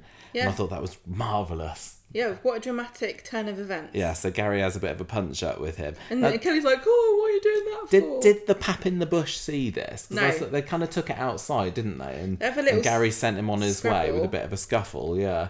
And then, uh, yeah, there was... Well, Gary punches the man in the in the face, and he like collapses across a pew, yeah. and the the vicar's like going, "This is why we don't have Good Friday." This is why we don't have funerals for loan sharks. I told the archdeacon, but he was like, was "Just deal with it." I need to. I'm hoping to get a nice Easter egg from my daughter at the moment. I was expecting the coffin to burst into flames on the threshold, but when it didn't, I thought, "Well, I suppose we'd better just do the ceremony then." Yeah, yeah. Yeah, I love the. You're right. I love the fact that uh, Billy, even though it's not the storyline, has just been arsing around on Good Friday buying Easter eggs. No, he did go to church today, didn't he? He was trying to get Summer to go to church with him to do I don't know what. He said, oh, "I've got that church thing." What, what is church it? What is thing? it that Be I've got specific. to do? Oh, is something Easter? Bible, something, something Bible class, Bible readings, Bible sale, One of those. I've still got to do some archdeaconry. I buy don't some know. more Bibles or sell some Bibles. Anyway, Gary and Kelly later on having a nice little sit on a bench, and she just says, "Oh, I just wish I'd never been born to Rick and Laura. Oh, they were such terrible parents. Oh, this time that I wasted loving them." But she does say that she wants to go and say a proper goodbye to Rick, though. So she goes to his graveside, you didn't. We didn't. I kind of. in a sticker Brighton Rock because it's got sentimental value or something. Huh? the pap did did The pap pitch took a picture of what was going on. Maria Yes. and- And um, Gary gets in his final words to Rick as well, which was, It's over, done. And you know what? I'm going to take care of her better than you ever did. Was that your Vera Duckworth impression? That was my Gary Windass impression. Oh, okay, actually. just I think I checking. Yeah. You sounded like um, what's her face, Randy old lavender lady. I was waiting for him What's to. her s- name? Randy Lavender Lady, Phyllis Pierce. Yeah, you sounded like Phyllis Pierce there.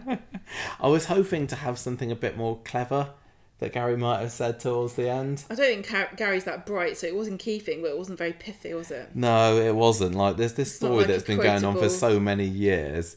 I was hoping for a little bit more. It was no Like, should have stayed at the party or anything, I was can't it? even think of anything, neither could the writer, so I don't feel No. too bad. Anyway, so um, they they go back home, but oh no, Kelly's gone off somewhere. Maybe she's gotten to get some tea bags. as the plan, wasn't it? Well, Gary's gasping for a cup of tea. Don't blame him. Don't blame him. Um, but she comes back and she's not been to the tea bag shop at all. She's No. been to go and see the spitting man, who was apparently very lovely and quite apologetic about coming to ruin the funeral service like that. Sorry, I spat on your, your dad's grave and No, everything. sorry, you saw it. But um, That's what he said. oh yeah, he said sorry you saw it. I should have done a secret spit. Yeah. But um, we're spat on cool the grave now. afterwards. You don't need to spit on the coffin. So um, anyway, so that's all sorted. Well, no, this was quite. This was kind of um, her way of making peace, almost with, with it. Like, you know, I, I want there to be a Disney Plus series where Kelly Neelan travels the country apologising to victims of her father, Mm. and they all make friends, and she learns something new from everyone until the very end when she becomes a, a wonderful, fully fledged person, and everybody forgives her for kicking Seb to death. Yeah, that's that's where it's going, and you're right. Yeah. Anyway, that, that's kind of it, isn't it? because it's a Disney Plus, maybe it's a Marvel film, and she turns out to be like Captain Marvel's daughter or something. Okay, Why I not? d- maybe, maybe. Um, Maria reminds Gary at the end that you know just because Laura was kind of nice a little bit towards the end, she was a pretty rotten mum for most Yeah. of Kelly's life, so we shouldn't be feeling too sorry for her. Oh look, I've got a load of followers on Instagram, What's says happening? Maria. What's going? Is it because I'm such a brilliant counsellor? I don't know. Maybe it is, but obviously we know that something's gone on with the paparazzo Yeah. at the funeral, and it looks like maybe he's put a little article about Maria online somewhere, and she hasn't. She's not been googling us. I, I would have thought Should have Maria would. Alerts. She yeah, exactly. She should have a news a news alert for her name, but I she's think not. it's a good idea to read what people say about you on the internet. Um, no, especially if you're Toyah at the moment. Don't know anybody. Yeah. If you go looking for for for yourself, you're not gonna. If you put yourself out there in any way whatsoever, somebody ain't gonna like it. So um, So Maria, you should just stick to looking beautiful. I, I I can't say that I'm particularly invested in Maria's follower count or indeed popularity as a counsellor. No, I've I know. I kind of wanted her to fail as a invested. counsellor because I think it'd be sort of funny. I think it we ca- yeah. I don't know what her policies are. The problem is, like, it's not going to be played that way, is it? If she does fail as a counsellor, or if the whole of Weatherfield turn against her, it's going to be, oh, poor Maria. We're, we're, we're not supposed want- to be kind of snickering at the fact that this this hairdresser who get ideas you. above her station, thinking that she can be a counsellor to Weatherfield. I don't know. She should have. She could have joined Extinction Rebellion and blockaded the the the bridges of London. Well, yeah, how much environmental work has she done since being elected? Again, nothing. I mean, she didn't even push for an ecologically friendly coffin. No, she didn't. She, could didn't have a Hayley some Cropper great cardboard. wicker ones. Yeah. Or cardboard one. No, he was stuck in a. And, and they didn't walk to the church, did they? No, that's true. Maria, Terrible. should they hired a hearse and everything? Just like all politicians, make your Yeah. promises and then you go one right rule for you them. and one rule for the plebs. Yeah, yeah. Typical. Um, That's it. that that really is, isn't it? I thought I thought the funeral was quite good. Nice to have some location shots. I thought the spitting was quite fun. When We did happened. get to see um, Gary do a wander around Rick's house, which was bizarre because I don't understand. Like, Rick's obviously gone missing. Everybody knew that Rick, Rick was missing and they didn't know where he was, and they thought he might not be in the country anymore. Yet his house has been standing empty while Laura's been languishing in some random flat. And also, Kelly was homeless at one point. And yet, despite the fact that Rick's been missing for over two years, the amount of posts he had was absolutely pathetic. We've probably got more more posts than that. We've not been away for a week. Yeah, I think Sharon's been going around hoovering it up. If we don't just- see Sharon again, I'm gonna be very disappointed. But it was just very odd. I don't understand this house, why the house was there. So we've got Laura's funeral coming up next week, haven't we? Is Isn't there it- going to be a crowd of people hoping for a round two? Could be, yeah. Could could be whole- full of um, paps trying to rile Maria up. Yeah, maybe, maybe. I- It's so sad that um, that Kelly wanted the funerals in this order because she actually didn't really want like her mum's is the worst one because she hates her mum for killing her dad, even though she didn't. Mm. I say save the best to last and, and have Rick's next week and, and have Laura's first. So Gary was already feeling a little bit guilty at this funeral. So is it going to just build up to a to melting point at Laura's funeral? Is there going to be a confession? know. Is there going to be a drama at Laura's funeral? I hope Honestly, so because it feels like the drama has been, uh, you know, just gone from the story this week. and and you know the the the church that oh god Oh. more cat food that scared the life out of me um we had rick's funeral at this church that i didn't recognize does that mean that laura's is going to be at the normal church that most of the other funerals Maybe, are at maybe Billy like did she pick two different churches I don't two, know. two different graveyards I don't know. We'll have to wait and see. and also um why did she i mean she picked to bury them two separate graves i know she said she didn't want the money but she's burning through it pretty quick i don't know how much it costs to bury somebody but it's a lot more than just sticking them in the toaster isn't it In the toaster? Is that what you would do? Is that what you're going to do to me? Put me in the toaster and just launch me up? See where, yes where, that would be I a land? really good um uh service wouldn't it Yeah. Inject me into space through a toaster. yeah I think it's time I'm to move on to the next it. story. Orla. All alone, Gemma. all alone it wasn't monday really about Orla, but no it wasn't she's been she's been upgraded to full time character this week. She's just been given a personality and the backstory and everything, hasn't she, Mrs. Crawshaw? Yeah. So on Monday, Daniel's telling Daisy he's got to go to school to do a bit of sucking up to Mrs. Crawshaw. Now, Daniel's confused her because actually, when he says sucking up, what he means is his actual job, which is to do be a teacher. He thinks that this is all extra work that he's doing. This is just normal. Look, just let's get on with what happened, All and. I'll have my rant about Okay. what the Well, I ridiculousness want to of rant Daniel's about it myself. situation. Having sat for many hours waiting for you to do work during holidays, or not being able to do anything or go anywhere because of how much work you've got. But I I, wouldn't be going in. I don't go into school in the Easter holidays to book a random trip for like the reception class just to get a few brownie points. No. So and also, on. you don't go. I know where we'll go. Edinburgh. Why are we going there? I don't know. What right, let's get this rant out of the way now. Then fine. So we're to believe then that Weatherfield High are just doing some random trip to Edinburgh for what educational purpose? I don't know. There we just one. want to go to Edinburgh because we're up north and they're up north. That's quite close, isn't it? But not too close that we you know we can make it residential or whatever. So who should we get to uh, to do this trip? The geography teacher? No, the deputy head. Yes, the deputy the- head. Of course, the or- deputy head is in charge of organising trips to Edinburgh. Well, you know, I'm just going to say it would be the history teacher or the geography teacher. It's going to be some kind of humanities There's teacher got to that's be doing some. this. There's got to be something, some reason. You don't just go. I'm going to Edinburgh. Why am I going there? Oh, look at all these funds that we've got just waiting to be spent on a school trip. And anyway, I, I know I'm not the only one who doesn't know this, and I know that people from Manchester probably know this, but most of us aren't. It's four hours in the car to, Oh, to it's quite far away Manchester then. to Edinburgh. Because actually, as we found in that hilarious Twitter exchange with that person, some people consider Manchester to be actually south Oh, of England. no. Um, so, so what Mrs. Crawshaw decides is, yeah, I'll take charge of organising this random geography trip in the Easter holidays. Let's get some of the other members of staff in because, sure, everyone wants to come into school at Easter and help organise some purposeless trip. Oh no, it's only Daniel that showed up. Well, it's a good job that I'm already sitting in Daniel's classroom for this, isn't it? AKA the only room in the school. So, Daniel you, you, you know, I don't know what you are, whether you're a trainee teacher or whether you're a newly qualified teacher or whatever, but whatever it is, your your your long term future here is on thin ice. So, um, would you mind taking on this? Because I'm having a bit of a hard time at the moment. The husband's left me. I've turned into an emotional wreck of a woman.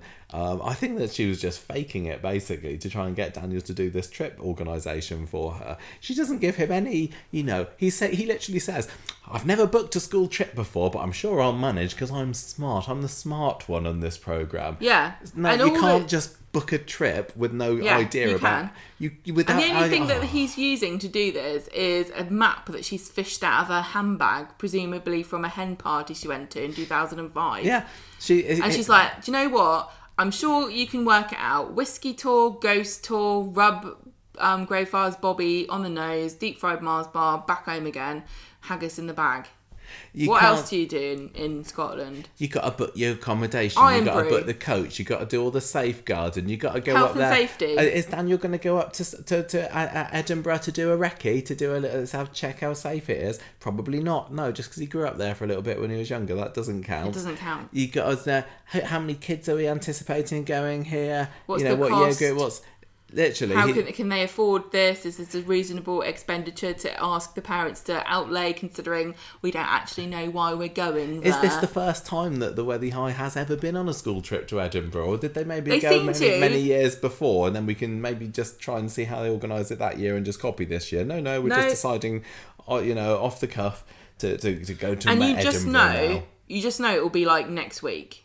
I know, I know that this sort of trip you've got to book so far in advance. But you're right; it's going to be yeah, back to school next week. Right, let's go to let's go to Edinburgh. Who's going on this trip? Any any do know- volunteers, teachers? Daniel, yes, you don't have a class to. They'll be fine. You don't need to teach your class for a week. New TA, Mrs. Mrs. What's her name? Wheatley. Yeah, you can come along to the trip. Oh, Daisy, is that all right with you if Daniel and Nicky go to Edinburgh? Yeah. Oh, be there's been a with that, mishap won't with the you? booking of the rooms. Looks like the teachers are going to have to share. Uh, yeah. And I also I don't know how they're going to film it or whether they can have because we I don't know what the COVID restrictions are if they're still in, in force or whatever. You know that the if they do film them going off on this school trip, there will definitely be a scene with with Daniel standing at the front of a coach with a clipboard going tick oh yes make sure oh. Oh, um, George, sit down at the back there and stop throwing paper aeroplanes, you wholesome little waif. It's so so. No bubblegum chewing on the coach. Everybody singing Gangooli. We're gonna watch But- a doc- we're gonna watch a documentary about Scotland on the way. Despite all of this, I'm still finding this bizarrely engaging because I'm just sitting back and seeing what hilarious thing they're going to say next, which is totally unrealistic. I'm not watching this mad. I'm watching it going. This is really, really just funny find that it they really think this is how you organise a trip. And I've never organised a secondary school trip before, but I'm guessing if it's anything like a primary school trip, it's nothing at all like what we're seeing on Corrie this week. One of the hardest things I think is how little respect teachers get compared to how much you work and how much is expected of you and how much you sacrifice. And things like this don't do not help. And it just frustrates me. They've got so much time for just organising random trips. Just arsing around, doing nothing. Anyway, I kind of hijacked that discussion No, just I to talk about I how ridiculous this is, but we kind of it. missed the synopsis. But we kind of got to the point where Daniel's going in and saying, "Yes, I'll do it. I've got nothing else to do." You know, I did the did the ice ball that turned out really well. Did the uh, the, the one at person got Christmas? I literally every single extracurricular activity that this school has done since September, I've been the person that's been in charge of it. So Well, why he's not also this? saying to Daisy, "Oh, she's been mad not to give me a permanent position now at the school. Now I'm doing this." It's like you- you have to really, really mess up for there to be a position open when you're. To the, I don't. It's not clear in what Like, capacity? Daniel is working at this school at It's going to turn out at the end of this that he's like the caretaker. It's been the caretaker the whole time. If he's been in training, if he's just in training, then oh, anyway, go on. What, what's been going Is it on? me that's supposed yeah, to be you're supposed to be doing this one. Daniel's going to give it a go for planning Well, this she's trip. crying. isn't So he? he's doing it by himself because Mrs. Crawshaw's crying. I just um, can't help laughing whenever we hear her name and I think it can't be say Croshaw. it. I can't say Crawshaw. Crawshaw. without it sounding like I'm making fun of the name because of my unfortunate southern accent. So I do apologise to all the Crawshaws out there. It doesn't trip off the tongue so so well for me. Right, so that's Monday. Um, Well, no, Wednesday, he- yeah. he- he- Nicky's he's telling Nicky Yeah, about it. he says, "Don't worry, Mrs. C. I'm not going to tell you, anybody this. about this. Oh, Your yeah. secret's Oh, safe that's with right, me." yeah. Next scene. Nicky, Nicky, guess what about your new boss? You'll never believe this. She's only gone to split She's with her crying husband. her eyes out. That stupid bitch. anyway, I'm going to do all the organising and and um, you can come with me. He's going to be head teacher. He's going to be kicking Mr. Griffin out of that school gate by the summer holidays, and they're going to be That's how it Lord works. Education Chief of Britain. He's going to be the education secretary by the, the end of the week. Yeah, all you got to do is organise an ice ball, the trip No. to Edinburgh. No, sim- it's more simple than that. Even just don't go, go to parties during lockdown. Oh yeah, On Wednesday, Orla hunts Daniel down in the cafe, and she's like, brightened up a bit. Um, she sees Roy's eclairs, and and she also wants an update on the trip. So Daniel says, "Oh, I'll give it. Oh, uh, I don't know." She's she's crying and saying. Oh, so helpful that you're helping me here with this. And Daisy's listening and she hears that um, Nicky's involved. So then she quizzes Daniel about it.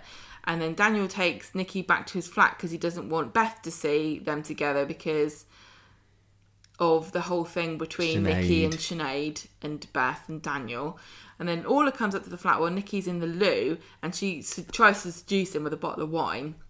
Daniel's just got this thing, doesn't he? He attracts the older woman, I think it's just because he looks like a helpless boy. the And older they're woman like, in charge. Let Like, wasn't me let me help you out. Yeah. young, young waif. he was? Um, it was the same with women. What's her face at the, the paper, wasn't he? He was in Oh, charge yeah, of the that's editor in chief there. Yes, he's he's um, a It's bit just of a total cougar Mrs. magnet, Robinson isn't he? syndrome. Yeah. Um, so, so yeah, she's she's um trying to get get the glasses out for them to have wine, and then out comes Nicky from the loo, and all is like, oh goodness me, and embarrassedly makes a retreat, and um, they kind of laugh about it, and Daisy walks in while Nicky's teasing Daniel about this. And says, "Oh, Daniel's got an admirer," and they have this kind of inside joke, which does not help Daisy's paranoia about this. And Daniel says, um, to to because Daisy like oh Daisy says oh stay and stay with us and then share the wine but she's like no I've got to go. So she leaves and then Daniel says oh you're really great about her. It's really nice. And um, Daisy says well she's your friend and she's my friend in like a really kind of terse way. And so Daniel fills her in about about Orla. So on Friday, Daisy wants to do something nice with Daniel, but it turns out he's working with Nicky, and there's so much to organise for this Edinburgh trip. And Daisy's very on edge, and she tells Jenny that she's barely seen Daniel all Easter, and she can't talk to him about it without sounding like a crazy jealous person.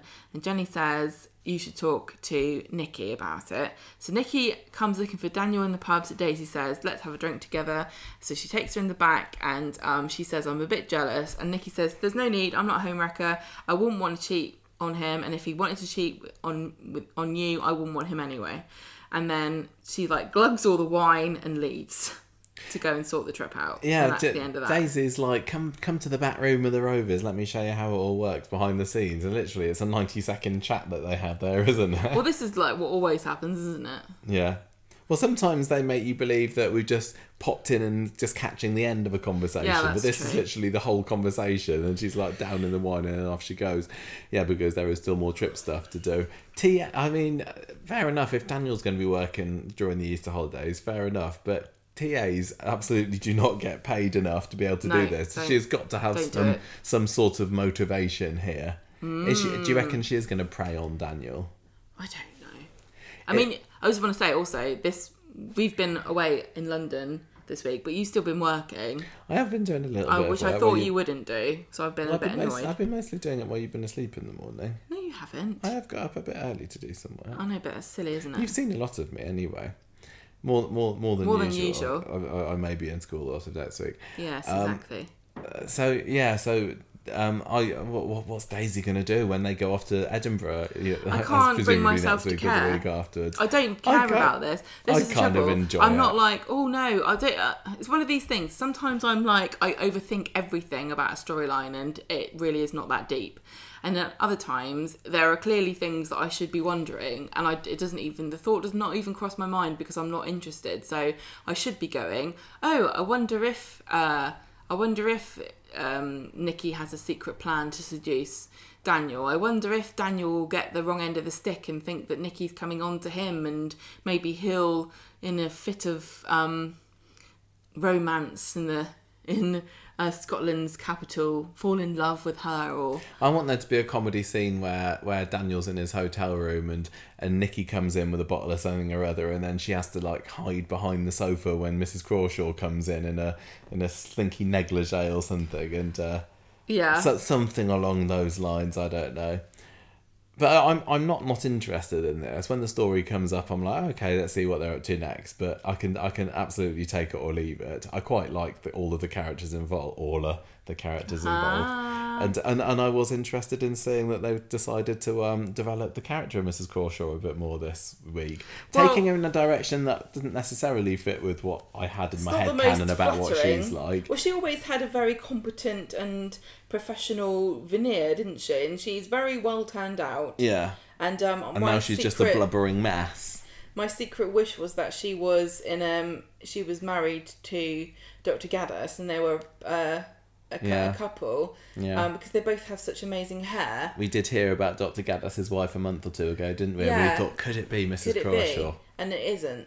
Yeah, because all, all it takes is to have amazing, amazing grey hair. Yeah. And clearly you're in a couple together. Yeah. But uh, alas, if your hair matches, that's just- definitely. that's just going to have to stay on the uh, the Corrie Well, fan fiction listen, sites, isn't it? Now Mrs. Crawshaw is uh, fan- single and fancy free and she's been rejected by Daniel. She might decide, as do many a Coronation Street character, to just spontaneously change her sexuality. Oh, yeah, she at might do a stage Rana. in life and just suddenly become a lesbian. Yeah.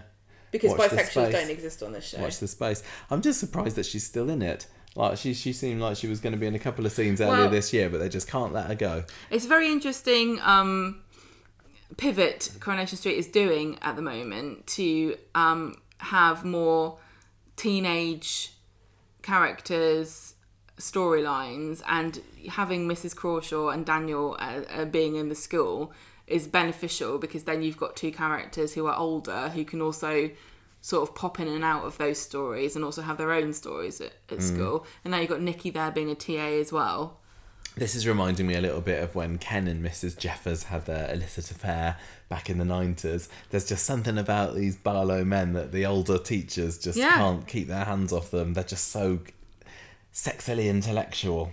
something about a man who knows how to put an apostrophe Yeah, totally. into its Um, in the correct what was way. going on with Nicky's daughter this week? Well, they introduced Where did she her, come from? like- Hello, I've got a daughter, Macy. No, well, I've she- talked about her maybe before. Yeah, she was. That's why she wanted the money originally that, that Daniel gave her to go to live in St Anne's to work in her the dream job that she's always wanted to do, which is to be something something B and B. B&B. And then she came back going, "I'm not a B and B person anymore. I'm a TA." And Daniel hasn't said, "Where's the cash then that I gave you? Why did you need five grand?" Mm. We've spo- spoken before about Nicky and how her story didn't make any sense, but at least we got to see Maisie, who she was doing it all for. Is um oh, so I'm wondering whether Daisy's part of her jealous revenge plan is going to involve something with with Maisie. What do you mean, jealous revenge well, D- D- Daisy is obviously jealous of Oh. Daniel and Nicky at the moment, and is is she going to be like?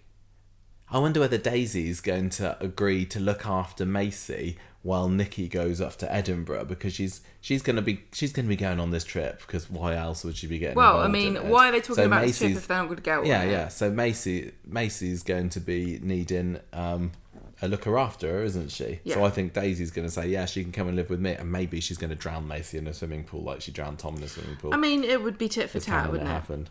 You you seduce my husband, my boyfriend. I drown your child in a swimming pool. I think she's gonna she's gonna use her somehow in a rebel scheme, but I don't know exactly how. Right, the Faye storyline and also the box packing malarkey. So um, that some sort of sales competition between Faye and Michael on Monday was there. I kind of missed that, and it turns out that Kirk wins it because he's actually the next Alan Sugar, and who'd have thought it? After all this time that he's been just stacking boxes, I don't know. He's managed. He talked to Mr. Geronimo on the phone, and just the name. I need Geronimo, I need that's not a people to understand that just because something sounds funny, it doesn't mean it's a story.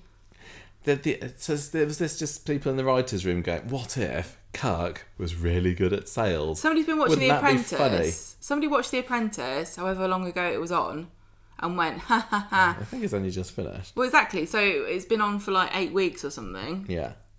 What if I it was Kirk? Wouldn't it be funny? So anyway, that Not kind really, of no. that straddles Monday and Friday's episode. Kirk being this secret new salesman. Wednesday is all about Faye and Craig Yeah. because she's got a fertility app now, probably the same one that Sarah's got. Um, Beth finds Craig looking a bit sad later in the episode, and he says, "Look." Don't tell anybody this secret, just like just like Mrs. Crawshaw and Daniel. Don't tell anyone, but we're trying for a baby. But I'm not actually sure that I want one. It's a bit too soon, isn't it? Plus, we haven't got any money. And Beth says, "Look, you need to tell Faye how you feels if you're not up for being a dad." But he says, "I can't. She's so happy. I'll tell her in 18 years when the baby's moved out or something. That's the best approach. Yeah. So Beth, like Daniel, isn't able to keep this secret for very long. She um, talks to Faye later and says, uh, "Well, you know, you, Craigie's not so keen on being a dad." And then she goes and tells Craig what she says, and he's not happy about that because he said it to her in confidence. So Faye and Craig have it out later in the flat. Although when he says, "You know what, Faye, your, my mum was right. I don't really want a baby," she's like, "Oh, me neither." Thank God you said something Thank before we goodness. brought a child into this world. Yes, and just to top off this little bit of a whatever it is, silly story. Um, Craig and Faye go into the pub and have a classic Corrie fake out with Beth because Craig's making out that oh thanks mum now Faye's dumped me. Not really. We're just not gonna have a baby. Oh how we laughed at that. And then we're back on Friday with a box competition thing. Kirk's in a suit. He's got his big sales meeting with Mr. Geronimo, who is an infuriatingly perky, irritating.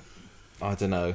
I just also need them to think of funnier. Like, I'm, Geronimo is a funny word, but it's too on the nose to be funny as a, as a name. I know. I know. It's like it can't. It's funny if it was his real name, but it's not funny for a fictional name because it's obviously made up. Mm. It's like calling him Mister Farts or something. he was, and he was a very, very annoying person, but and definitely at Kirk's level.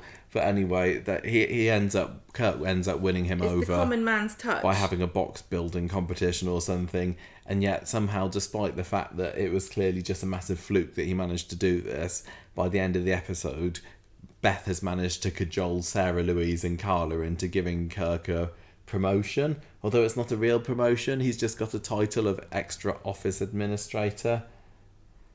Someone's got to pick up the slack while Toyah's flouncing around on the cobbles having arguments with drug addicts. It was, it was all a bit nonsense, wasn't it? Come on, it really well, it was, was. a funny Michael It Coronation Street better. returned to its comedy origins. Uh, thank you, Iain MacLeod. Ena Sharples is furious. Mm. Um, I, I, I'm glad that Faye and Craig haven't had a uh, aren't having a baby at least. Yeah, definitely. There's far too many that.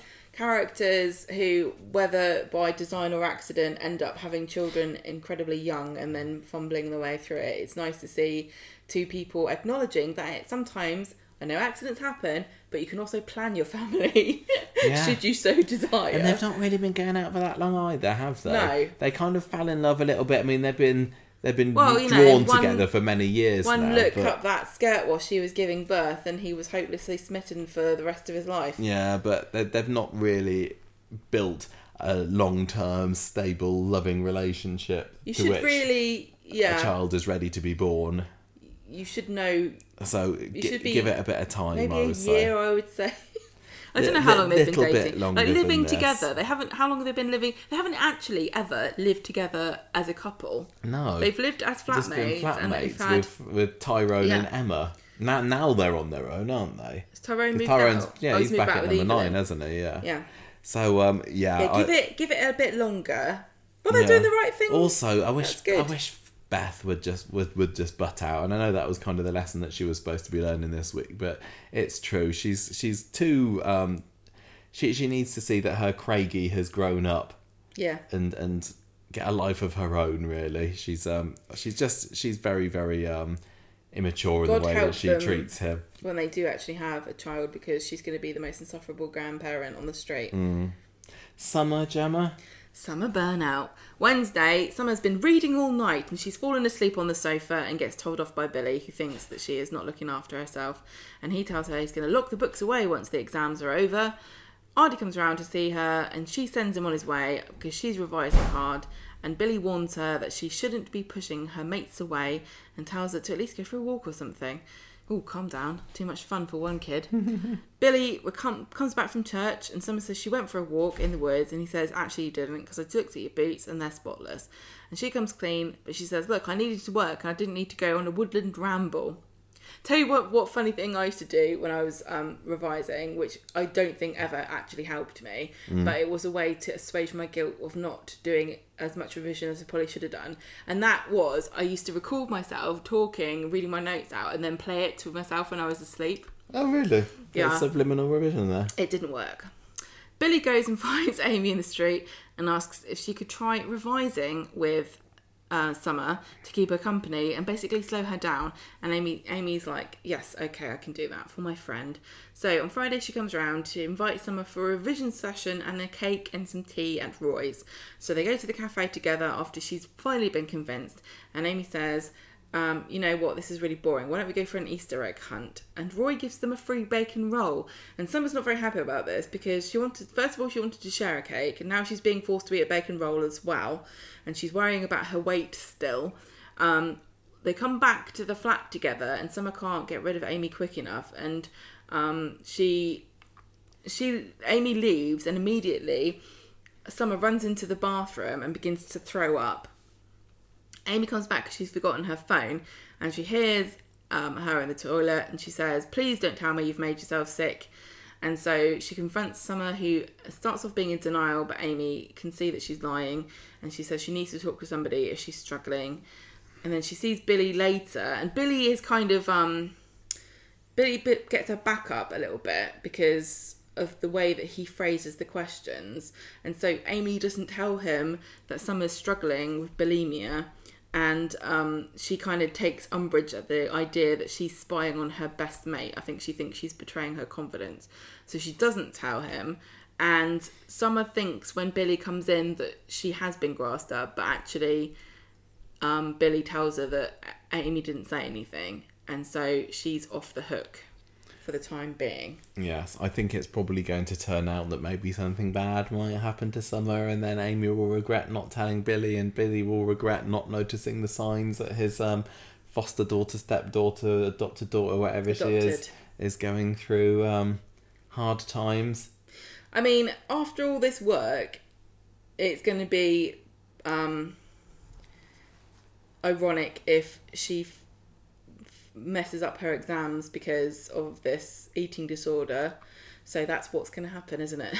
Basically, biology is going to get the better of her, and she's everything's going to catch up with her, and she's going to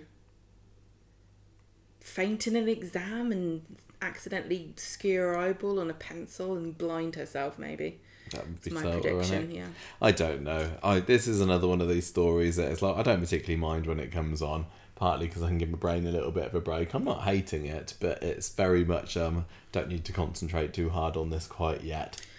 There it, are a lot of really interesting things going on here, and it's a very important thing to talk about. Um, yeah, it's definitely relatable. It'd be interesting to see what some people who are Summer's age are thinking when they're watching well, it, because we you, can't relate to this. If you think about Summer is, if you think about Summer's bulimia as it's not just a manifestation of her concern regarding her weight and um, eating and, and stuff, but also her desperately trying to regain gain control of her life because diabetes is kind of in control of her life and it dictates everything that she does and when she does it and how she can do it and you know having to test her blood and take this and that and mm. not uh, avoid this or eat that when she doesn't necessarily want to so she has no control there and she can't control her stress levels and she can't control whether she has an exam or not. This is all out outside of her ability to decide what to do. So the one thing she can decide to do and take control of is, well, if I'm going to eat this, I can be sick if I want to.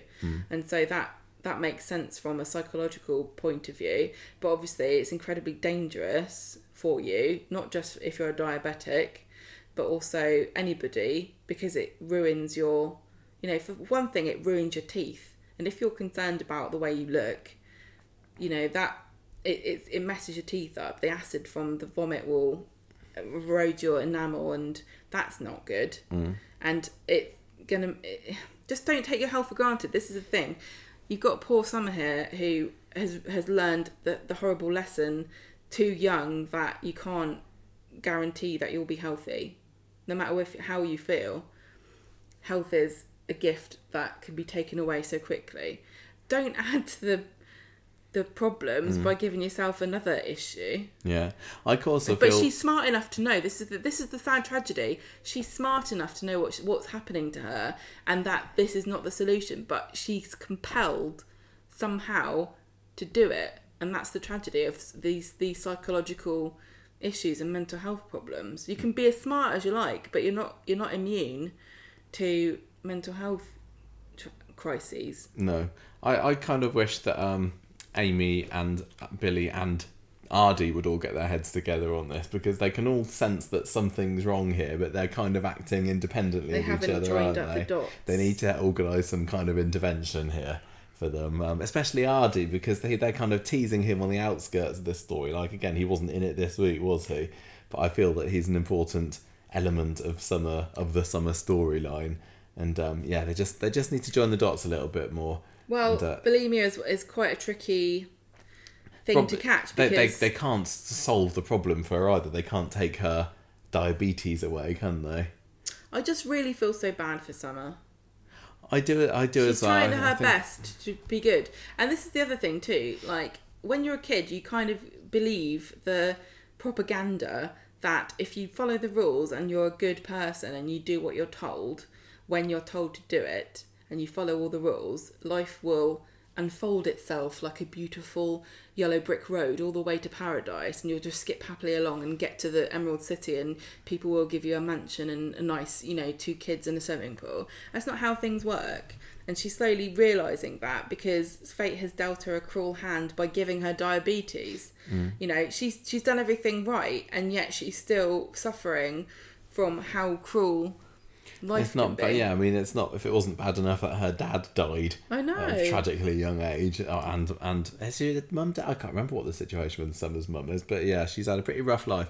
I just think that I'd probably be feeling a bit more bad for her with the old Summer. I still, after all this time, when I think it's possibly too late now. I don't know whether it's going to happen. I can't quite get used to Harriet's Summer.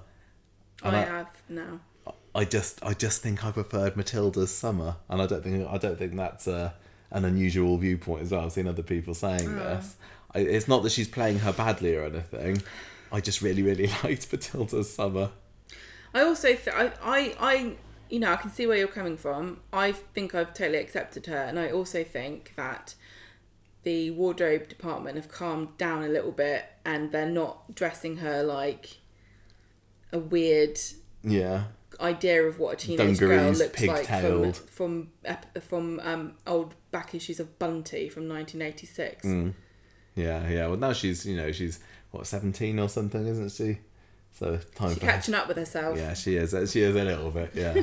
Never mind that Harriet is going to be like what thirty by the time that Summer hits twenty or something. But anyway, No more questions.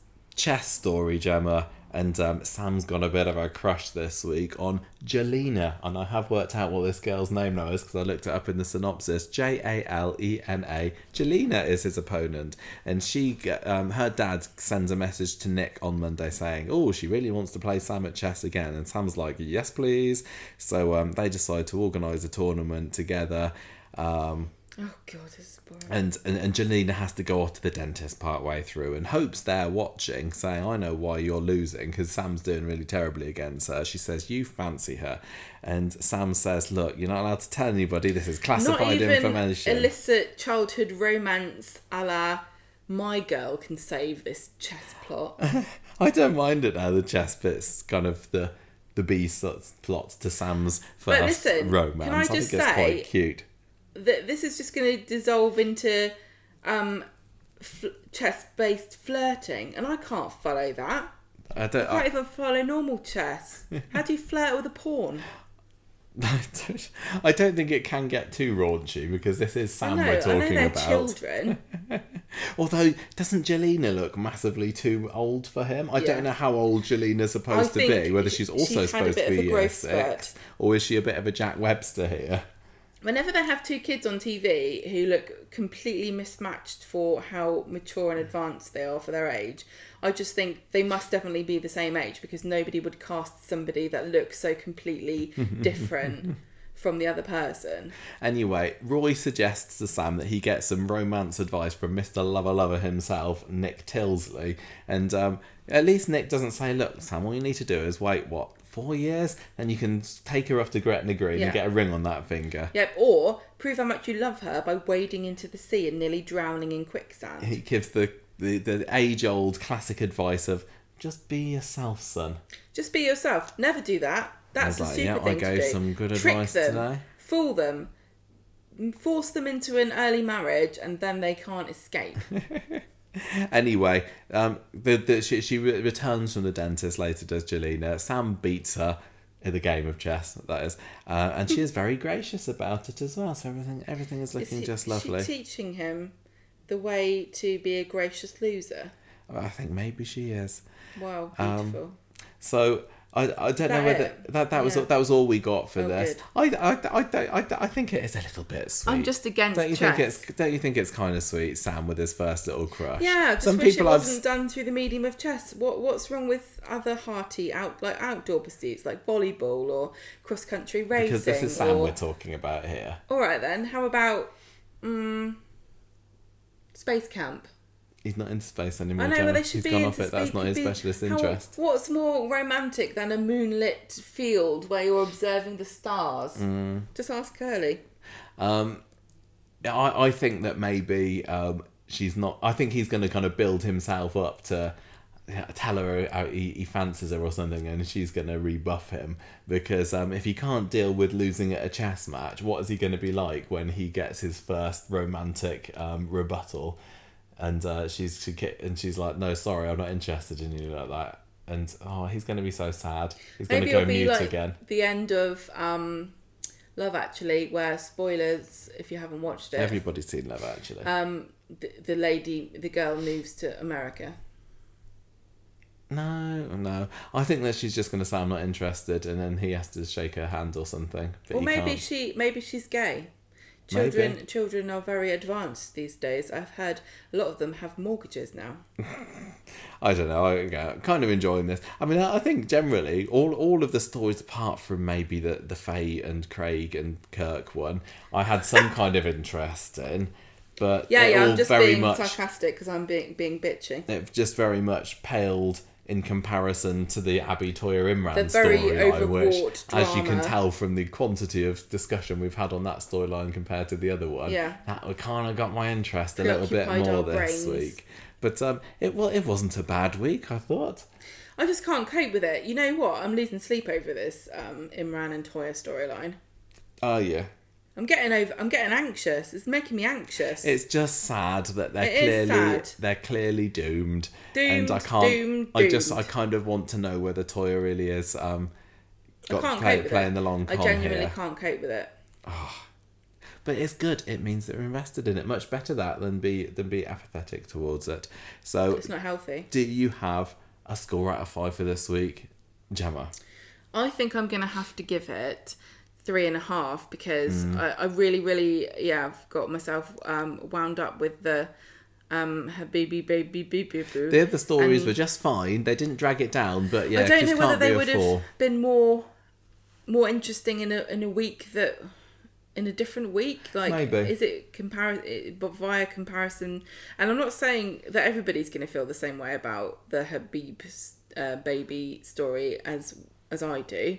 No, Um, some people, no doubt, find it incredibly frustrating. some people are and saying annoying. this story's been going on non-stop Hmm. for about five weeks now. When we're going to have a breather from it, but I don't care. So I'm going to give this three and a half big strong men to fix Toyah out of five. What about you? I'm going to give it three and a half Christian holidays celebrated with chocolate. And I'm going to tell you, Nice. Billy, you can celebrate uh, with chocolate every day of your life if you want to. Yeah, But do just don't rub it into your diabetic daughter's face. character of the week's a tricky one because it kind of has to be either Imran or Abi or or Toyah, doesn't it? Or maybe maybe Leanne or Roy possibly for their interventions in here. Well, but I think it's say- difficult to, uh, to to kind of pin your pin your badge Hate on any of those three because they've all done things that you kind of think, oh, they wasn't the best choice. I want to say, don't want to be mean here, and I know this is going to be controversial, but when Roy sort of like uh, crab walked up to to Abi with his broom in hand, I thought, do sod off, Roy. Stop picking Don't stop being sides. so damn wise. Stop telling her what to do and helping her because I want her to fail. So you're not going to go for Roy's character of the week either. No, I, I, I found his involvement in this disconcerting because he is definitely the you know he's the moral backbone of the show, and by him picking Abi, it's obvious whose side we're supposed to be on in this storyline. And the question really is only when will Toyah wake up and realize what she's doing? Um, I, I, I think that I think that's where the story is headed. Honestly, I think it's going it's going to be a bit of a um, a redemption arc for for Toyah. I think she's setting herself up to be like the Cruella de Vil of abandoned children, like snatching them up to try and make fur coats out of them. And she's going to have to come to her senses and realize that if Roy's not on her side, then she's up to no good. That's what I think is going to happen. And I then, think- um, I- I think Imran's going to continue in his with his pursuit. The trouble is, you know, Toyah's Toyah's motivations. Yeah. It's really difficult because, in a sense, they're more pure than Imran's, but also not because she knows that she's doing the wrong thing. but is she doing the right thing?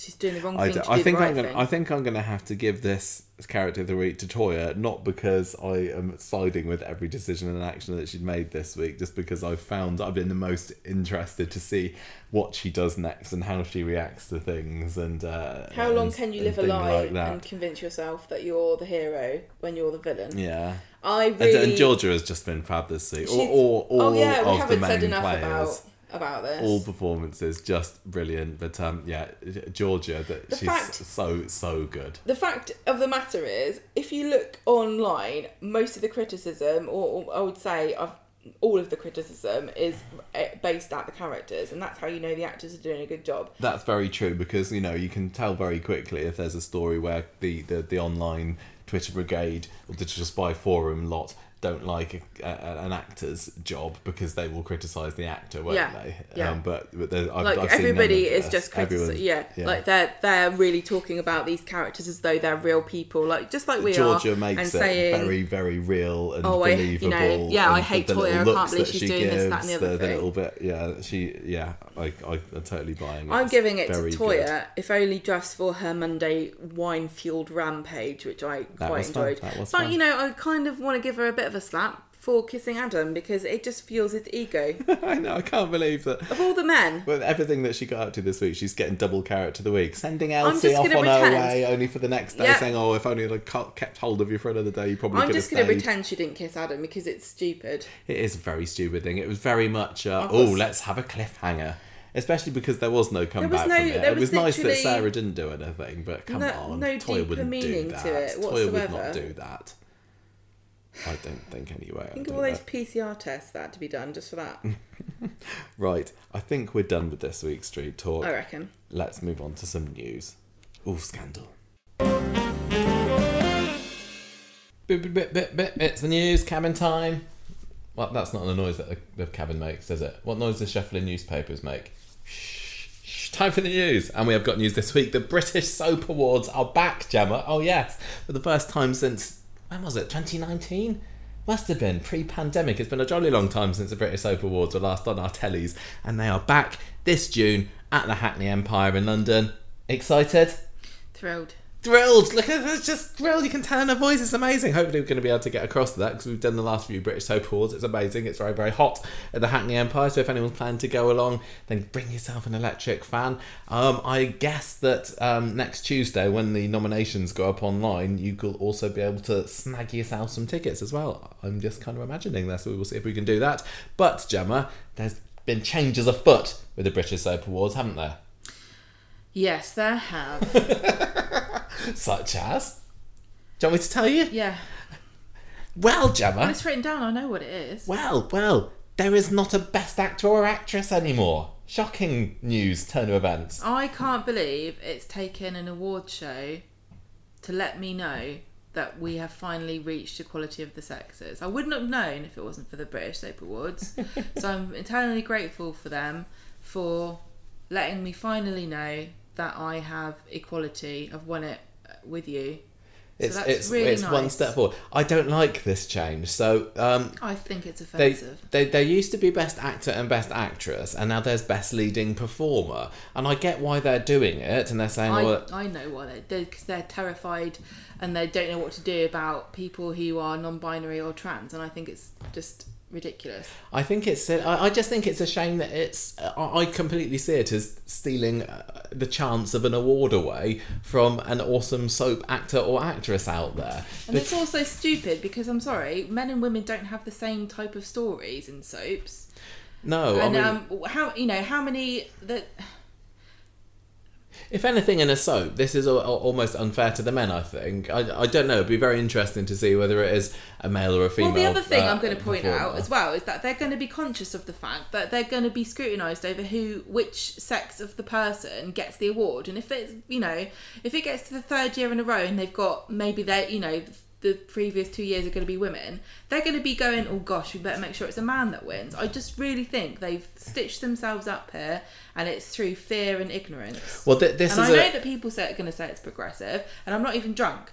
I was going to get drunk and like rant about this, but I'm not drunk at all. I'm completely sober, and I find this dire. I think it's absolutely dire, and I don't think it's fair on anybody. And I think that to pretend that men and women get judged the same for the same job is not true. And I also don't think that male and female performers in soaps are expected to do the same thing. Certainly not as much crying if you're a man. I was going to say, why don't we instead if they're, if they're scared of like dividing via sex, then why don't we divide in a different way? Why don't we have um, a category for the best actors who get, get cast as pregnant mothers and then get killed off young? That could be one. Best actor who could be cast as Doctor Who and then get accused of ruining it. Or the same for James Bond. Best actors who might be accused of being a bit too emotional and others. Um, best actors who, if they became Prime Minister, people would make jokes about them being on their period. You ad libbing all others. Um, best characters who could sell diet pills on Instagram and others. You're looking at. Have you written all these down? Because you are looking at your phone. At Best moment. actors who can celebrate 100 years of being able to vote in the United Kingdom in 2028 and others. Anything more? Um, best actors who, if we write something on Twitter about their character, we will get comments about the way they look and Yeah. others. Yeah.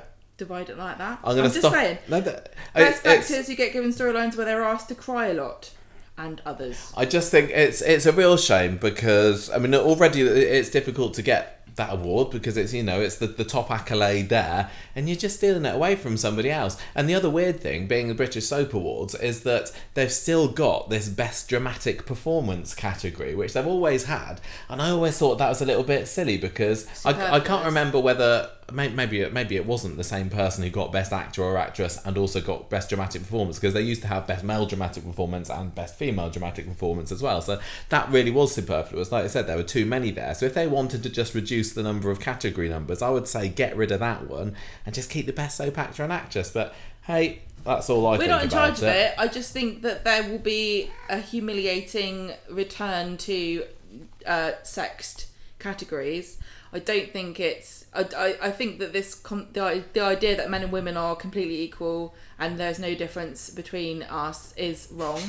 And I think if you're going to do it because you're scared of um, offending people or, or worrying about where you're going to include or not include trans people, you're ignoring the fact that trans people, you know, identify with the sex that they've um transed into. You see what I'm saying? yeah i don't know whether there are any non-binary actors on other stuff. That's soaps the only thing I keep thinking. It's non-binary people. It's very difficult, and it's not fair on them. Where do they Where do they get slotted in? That, but I, I is that a problem? I don't know. I don't know. I, I, know and that also, they, they couldn't people. have a category just for those people because there'd be so few people that would be able to be in this category. I just It's- think uh, that it's a solution to a problem that is un- inelegant and ignorant, Mm. and it it's it's pseudo progressive. It's not progressive at all.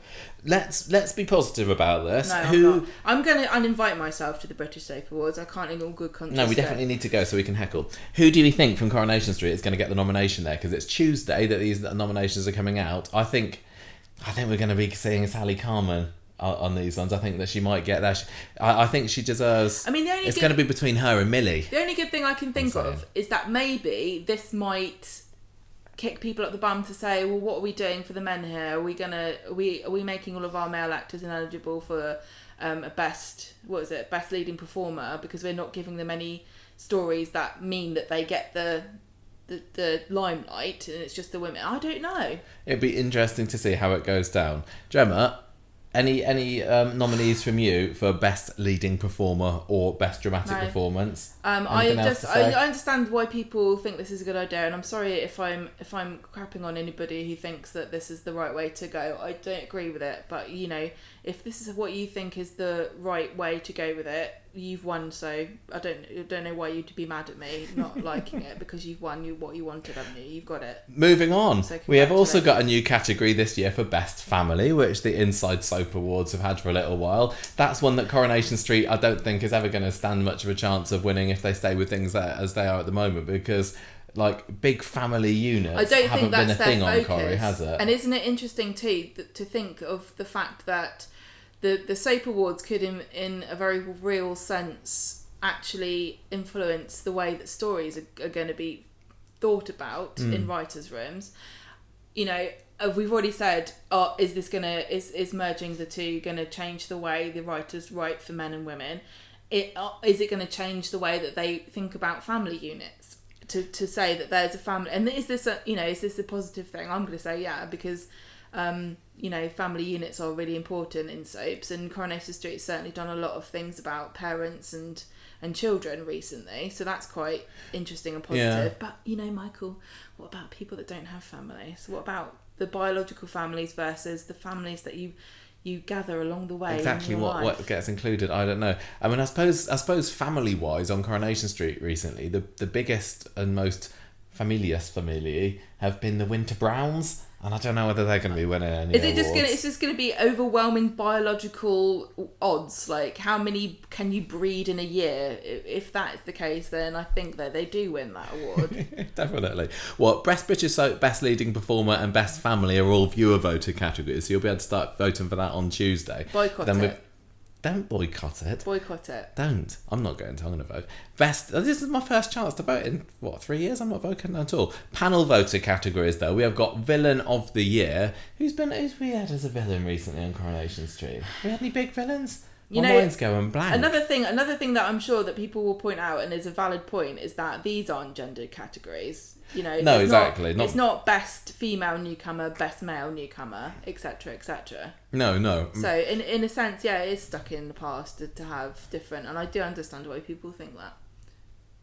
It's just uh, I think because of leading performer, that's literally every person on the cask could technically be on the be in for a chance of winning this. So by making it a male and a female, at least you've you know halved your competition. But if you're a villain of the year, then um, you're only going to have a smaller number of people to actually go up against, aren't you? Do you like saying that the pool of villains is going to always be smaller? Yeah, yeah, exactly. Because really, the vil- the villain can also be the leading performer. It, it, it can indeed, can indeed. I mean, I'm guessing that Meena from Emmerdale's going to win that this Kind year. of, yeah, I don't know anything about her, but I want her to win. Well, apparently she had an awesome had exit great- episode this week. I don't know. Um, we've got best comedy performance, which sometimes Corrie's done quite well at, hasn't it? I mean, you got the possibility of you know Evelyn, I suppose.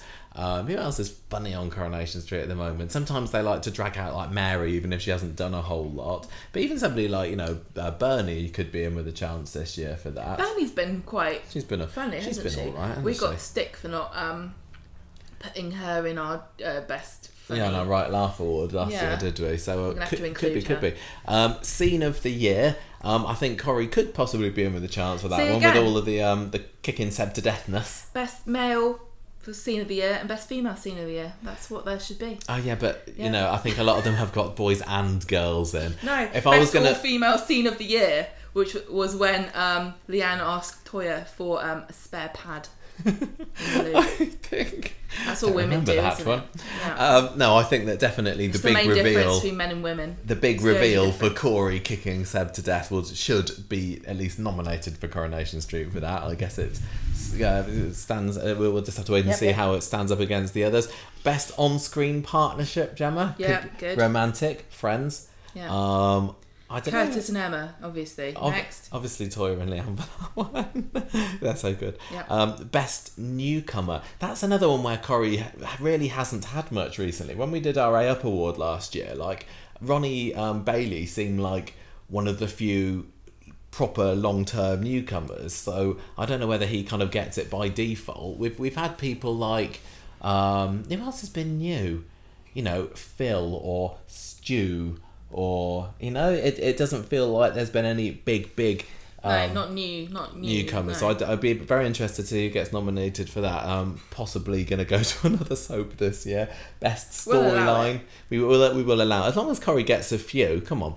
Uh, best storyline again. I think there's going to got to be the hate crime story that's going to be nominated for that. Some of these feel like so long ago, don't know, they? really like at the moment, it's like oh, it's the Abi and Toyah and Imran story, but it's too late for them. They're going to be next year. And then best single episode as well.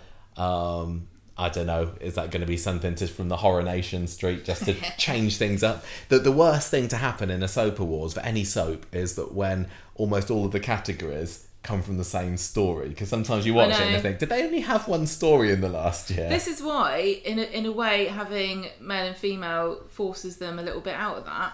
But I don't know if it yeah, does. I don't know. I don't know. And- so and- um, I don't know.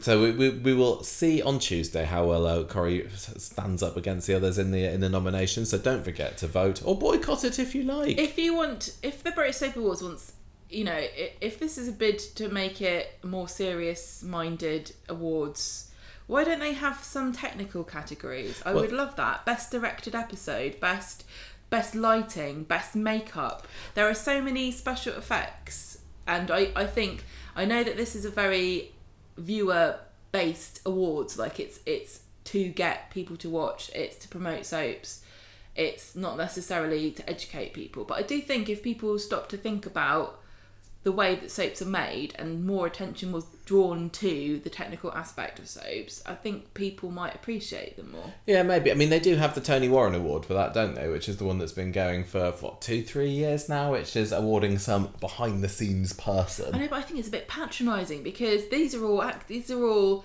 There's no writing awards. There should be a writing award. There should be an, a directing award. There should be technical effects award. There should be stunt awards. There should be all these technical awards, and they can make them interesting for people. They just like to have all the beautiful celebrities up on the stage, don't they? I think it's collecting their awards think- from Scope. I think. Well, the Oscars have got rid of all their technical stuff. Nobody, nobody sees those. They're not televised, are they anymore? Which is unfortunate. Mm. So I guess it would be, you know, oh, my old Gemma's backwards again because I'm suggesting something that's not uh, I just- popular with viewers. I just genuinely think that I know that people want to see Danny Dyer get another award for best geezer or whatever it is. It's going to be his last chance, though, Gemma. Um, remember, he's he's. but why he gone not have people who actually? Uh, well, I know the actors, are, are, you know, are a massive part of the soaps, obviously, but let's have some other Hmm. Well, ones. like I said, we've got the Tony Warren Award All for right, that. We yeah, will let's see just throw in that one, shall we? one person to get that one. There's also the Outstanding Achievement Award. Um, I suppose that's anybody's. Um, and there's probably going to be some sort of massive tribute to uh, June Brown as well this I year. mean, the there? Outstanding Achievement Award is like who's the oldest soap star who hasn't had the uh, Outstanding Achievement yet. Award? Yeah, no. We Think- bet who who do we think's going to die next, and we'll be embarrassed next year when we haven't given it to an award. was it was it the last time that they had the soap awards that Sue Nicholls won that one? She was great. Oh, she's fabulous. Now, one thing that they have got rid of, um, as well as the the gendered uh, actor categories, is the best exit, which is a really odd one. Why get rid of that? Stupid. That's that like the, the great soap exits are you know some of the most fun things to watch in, in soap and to look forward to. Like how's so and so gonna go? I don't I don't get why you would remove that category. I understand the reasoning behind some of the other choices they made, even if I don't don't completely agree, agree, with yeah. them. But I don't get why they'd want to remove best exit. Get rid of best Odd dramatic one. performance. That's pointless if you've got best that, leading. that, I, I've thought that. I've always thought that. Um, and then have some technical awards and get rid of like the five minute grandstanding weirdo speech at the end when Cagney and Lacey come on and drone on. I remember that Let's get rid classic of that, Classic moment. that um, thing. And also get rid of Philip Schofield. No, something else. I, I, I was waiting for you to say that one. Anyway, I nice think to Philip have Schofield's back. just waiting to get the Outstanding Achievement Award for Best Soap I've Presenter. done 20 years worth of these British Soap Awards. I deserve recognition, damn it. Anyway, voting opens on Tuesday, the 19th of April at 10am. So get on over to the internet, which is probably where be able to do it, or, you know, answers on a postcard. on the internet now if you're listening to this. Probably are. You So doing you can that? vote for Best British Soap, Best Leading Performer, Best Family, and we will let fate decide who So wins the other yeah, awards. but is it an open category for best family? No, no, that some some will be nominated, like one per What the soap. hell are they gonna do? Well, in in the inside soaps last year, I think for that category, they had the um the snappily titled Barlow McDonald's or No, is the McDonald's thing. They, they've been so they've started ince- being incestuous with each other. The Coronation Street's gone for so long It's all just one big they're all just isn't it? related, and everyone else is everybody's blimmin' godparents. Yeah, and then uh, the Platts is the other obvious one, but I wouldn't say they've done much this. Yeah, well, the Platts haven't been. A I don't think family, Coronation? Street is, is is in the is in the dynasty building phase of of It's right, no. storylining at the It- moment. It's, It has been in the past. It we has definitely. It really, really has been. Like the Platts dominated the first like five years of the of the podcast, Mm, the storylines for them, but no more, alas. No, So the indeed. so. Anyway, so um, that, that's that. Maybe there'll be some fantastic exits this year, and they'll decide that they've changed their mind next year, and they just want to give Emma's back of the taxi shout out in 2023. Yeah. If we haven't She's forgotten about it Australia by right then. now. Yes. Anyway, so that's that bit of news. And what else have we got this week? Well, there's Happy Birthday Bill, which is going to be on Tuesday, the 19th of April. Oh yes, it's next week, isn't 8 it? o'clock. We talked um, about for an this. hour. We talked about this on the podcast a couple of uh, weeks ago, didn't we? I, I assumed it would be towards the end of the month, you know, like when his birthday is. But no, it's a little bit sooner. Doesn't matter. So that's something to look forward to this week. Um, we maybe actually will watch that because we didn't watch the um, the Maureen and Rula thing this week, did we? The Oh, DNA no. journeys. We did not watch that, but we may actually watch this one. So if you're a fan of William Roache, and who isn't? Who isn't? Then tune yourself into ITV on Tuesday, the 19th of April, between 8 and 9. And also, on the topic of what's on TV next week, there is some um, special Coronation Street bits and pieces on ITV3 on Easter Monday. Um, there's, there, there's a whole, you know, three hours or so of it, of, uh, of specially chosen ITV3 episode. No, you know, just general TV Coronation show. Street episodes on ITV next Monday. Um, it seems like it's mostly Ken and Deirdre sort of stuff. At ten, it all kicks off at ten twenty-five on Monday morning, where they're showing the very first episode. If you haven't seen that, what's going on? Make sure you watch, it. Watch it, for goodness sake. Quite important. it's going to be shown history. until everybody's seen it. Yeah, well, they're just going to keep putting it Yeah. on everybody. So you might as well Um, watch it. and then the episodes are running through till about half past two or so in the afternoon, and there's things like Ken and Deirdre's wedding, and Ken's c- uh, affair with Wendy Crozier, and Ken finds out that Deirdre's had an affair with Dev, and, and so on and so on. I think the last episode that's on at 2.05, the, the synopsis that I found was Deirdre's party is dealt a shattering blow. I'm guessing that that's the Deirdre. Triflegate? No, no, what the, the after Triflegate? Yeah, I'm imagining this is possibly the Deirdre is actually dead and she's not coming to the party episode. No. Possibly, I'm imagining What a that's horrible what it way is. to to end the Easter Monday. It's might- not like she's gonna come back like Jesus. It might be that one. I don't know. You can probably find out. but What's I've wrong not with done a any nice more feel good research. episode? What, like Peter Barlow's Demons Takeover, which is also on uh, this weekend. Stephen Karen's wedding. I don't know how. Don't know why they're sneaking that one in there, just so it's Why not not? wall to wall Ken and Deirdre. But anyway, How would you if you pick? like the old Corrie episodes, do watch this on ITV3 on Easter Monday. Um, and finally, fi- well, almost finally, there's been more, there's been scandal this week, hasn't there, Gemma? You wanted to have this. I Gemma says this is gossip. I say this is definitely news and worth talking about because there's there's a bit of an odd story behind this one. So the news broke a couple of days ago about um, a Corrie um, walk-on actor who was fired allegedly, reportedly allegedly, just keep saying that many times, for taking a selfie on set. So this chap's called Matthew Davidge, and he's been um, as a background artist on Coronation Street for 36 years, like since the 1980s.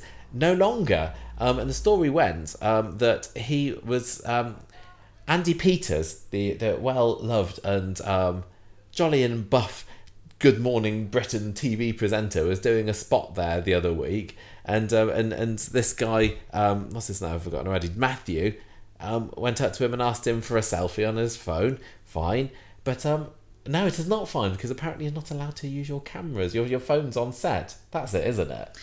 This is this is the story. This is the st- Allegedly, reportedly, apparently. reported allegedly. he breached the terms of his contract because you're not allowed to use your mobile phones on set. Oh dear, And this is- some people are in this was- trouble then. This was sounding very suspicious because, I mean, we've certainly seen plenty of on set camera photos um, or mobile phone photos from various um, members of the Coronation Street cast and crew over the years. Um, so I was thinking, is there something a bit more to it than this? The Coronation Street's spokesman reporting on this said, well, not reporting on it, you know, commenting on this, said during filming of a GMB competition segment on the set last week, a walk on artist was seen breaching filming protocols and his agent was notified. They decided on a course of action. Andi Peters was not aware of this complaint. So it wasn't Andi Peters going, I can't believe it. It's a selfie with me, Andi Peters. He didn't even he didn't even pay me the, the standard fifty pounds. When this originally got reported, a lot was made of Andi Peters' involvement. But it feels like he had no idea this was happening. No. And I'm sure he's really annoyed to see his name in the papers um, as though he's some kind of massive diva. He may well be, but Yeah, so who, Uh, who knows? who knows? But uh, yeah, Mr. Davidge, Matthew Davidge said to the Sun, "I'm speechless. I've worked on the set of Corrie on and off since 1986. I've never had a complaint, and I've loved every minute of it. Now it's all over. You're not supposed to have your phone out on set, but everyone does. It's a rule that's never really been enforced." Yeah. So I was kind of reading about this the other day, and I was thinking that there, there must be more to it than this because I feel so bad for this guy who's been with Corrie Well, on the face of it, it seems rather unfair. yeah, nearly it? 40 years, quick snap with Andi Peters, and there you go, your career's up the swanny. However, there was more to the story Now, than where this. did you I- find this out? Because I don't want to get sued. well, the, the first one was from The Sun, and the second one was in The Mirror, I think, the, the, the follow up article. Um, and I don't know whether everybody's heard this. I'm, I'm only reporting it now, not for gossipy, scandally reasons, Really? but to give everybody the full Allegedly. picture. in my head, at least. There may be even more to it than this. But um, he, he's also been jailed for 15 months for fraud. You can't be in Coronation Street and in prison at the same time. That's No. just the characters. So this guy is uh, has been charged with eleven charges of fraud and possessing articles in connection with fraud. And this was back in 2012. This happened. This wasn't you know last week on the set that this happened. Um, he's made eight applications for loans to the value of eight thousand pounds, credit cards in a fake name, with him spending five hundred pounds on it. So there's been um, Uh, there, there's more to this than meets the eye. So yeah, it, it could be one might um, posit. Is that the right word? I know, but that his um, dismissal from from uh, from Coronation Street could be partly related to that. but wouldn't you well. say we've we sacked him because he was in prison and he can't? I don't know. I don't understand these things. I don't have I don't people that like I'm responsible for the hiring and firing of. I don't feel like we're qualified to make any comments on this, which is why I wanted to avoid the story. But you decided that. I decided it was worth talking about because it's not all sweetness and light of British Soap Awards. Sometimes these um, these dodgy things go on. I hope we don't get in trouble for it. I'm sure we won't. We're just saying what, what we've read in in the, in the news this week. But um, anyway, if I was on Coronation Street, w- would I stop taking photographs on my mobile phone? Yes. I, I, I might do for a little bit. I'll just do it really sneakily anyway. Um, Don't and I- put them online. no, no, I don't think so. And, and I think um, let's leave it there. Let's leave it there, shall we? And move on to the next segment of the podcast. So, what have we got for the feedback this week, Gemma? Well, I'll tell you. You tell me. You tell me. We got an average feedback. We no, didn't. average score. Oh, yeah. Oh god, from the Facebook group, which is everybody votes for what they reckon, and then we add it all up and whatever. Michael does it. The average score on the Facebook was We're flagging everybody. We're flagging. four point one. Four point one. Four point one out of out five. of five for last week's curry. That Wow, was quite good, very wasn't it? good. Very good. Can result. you give me some examples of like what people might have scored out Well, of, please? I think I remember reading that Jonathan gave it four and a half memories of rubbing liniment into Tyrone's back out of Yes, five. he did. And I remember Chad saying four and a half abandoned glasses of orange juice that Jenny had to drink. and Richard definitely said four and a half dying men's anecdotes of randy pigeons with bottles of absinthe or at the cenotaph, Thank you, everybody, for um, voting. which I think was your favourite.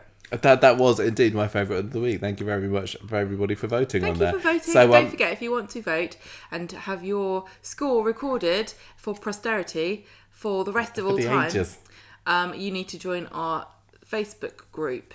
Not the Facebook page, the Facebook group. No, there's a poll on there, and you can just do it, isn't there? Mm-hmm. Now, speaking of Richard, he's our first um, emailer this week. We have three email. emails for you this week. The first of which is Richard, who says, Firstly, I would just like to say what a stellar period the show has been enjoying recently, what with Laura and Kelly and Imran, Toyah and Abi storylines in particular. Millie Gibson and Kel Allen have provided top class acting as Kelly and Laura. I follow both actors on Instagram, and the respect and love they have for each other is obvious. I listened to the bonus podcast episode this week about your trip to Manchester. It really is cool that you got to hang out with some of the cast, and it is great how much the likes of Georgia Taylor and Charlie de Melo champion the podcast. It's quite, isn't it? Quite nice. Quite lovely. we say what we get, don't we? Yeah. Thank you very much. I particularly enjoyed hearing that you had met Millie Gibson and her real life mum, and how lovely they both are. I hope Mr. and Mrs. Gibson have plenty of shelf room as I a home as I suspect there to be an array of awards sitting on it soon. I know it will be referenced by others, but devastated to hear of listener Abby's passing. Oh yes, this was really sad, wasn't it?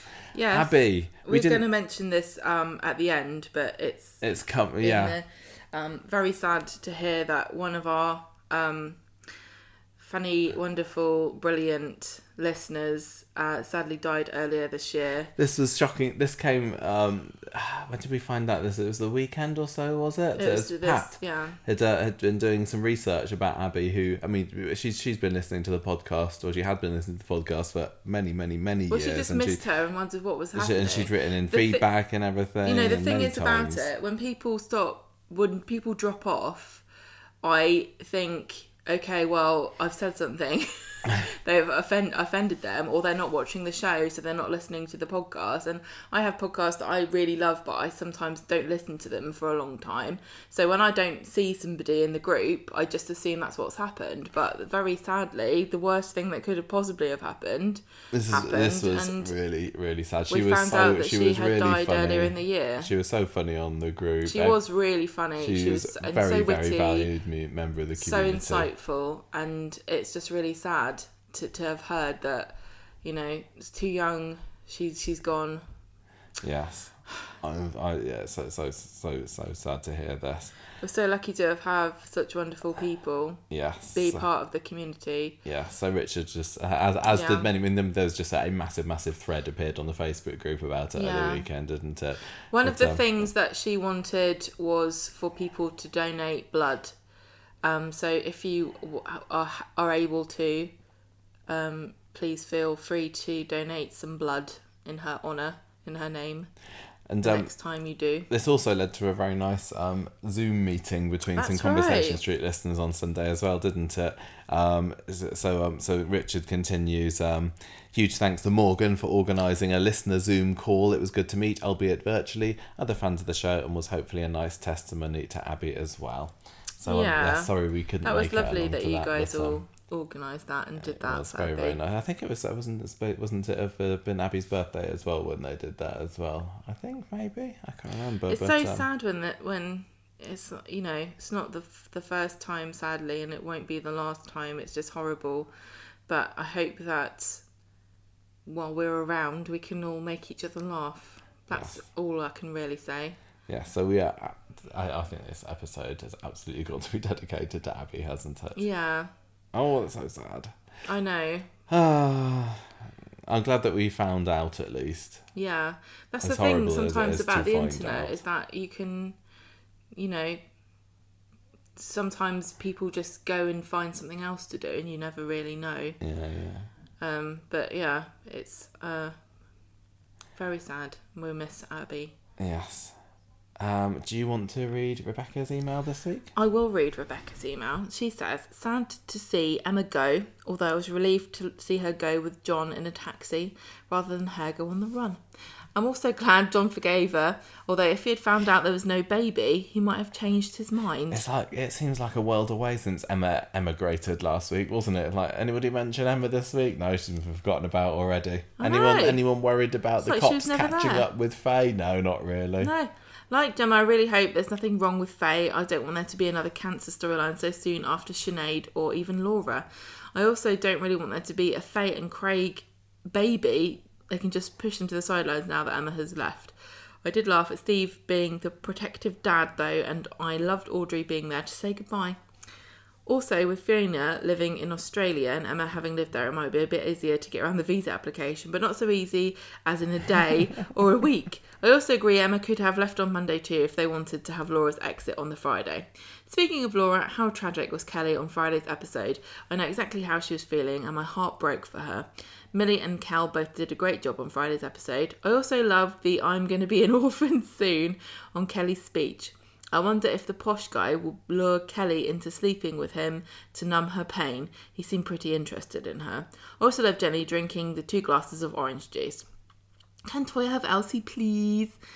I love the Abi and Toyah scene, and I have revengeful Toyah. I love revengeful Toyah at the moment. I really hope we get to see Toyah say goodbye to her though. We did. I just. It felt to me with the, the goodbye on Monday. That with Elsie kind of got three goodbyes, didn't she? There was the the goodbye with Toyah last week when she was saying, "Oh, you're going to go to your forever home. I still love you and everything." She had the goodbye with Imran, like was it last Wednesday? Then she had another goodbye with Toyah on Monday.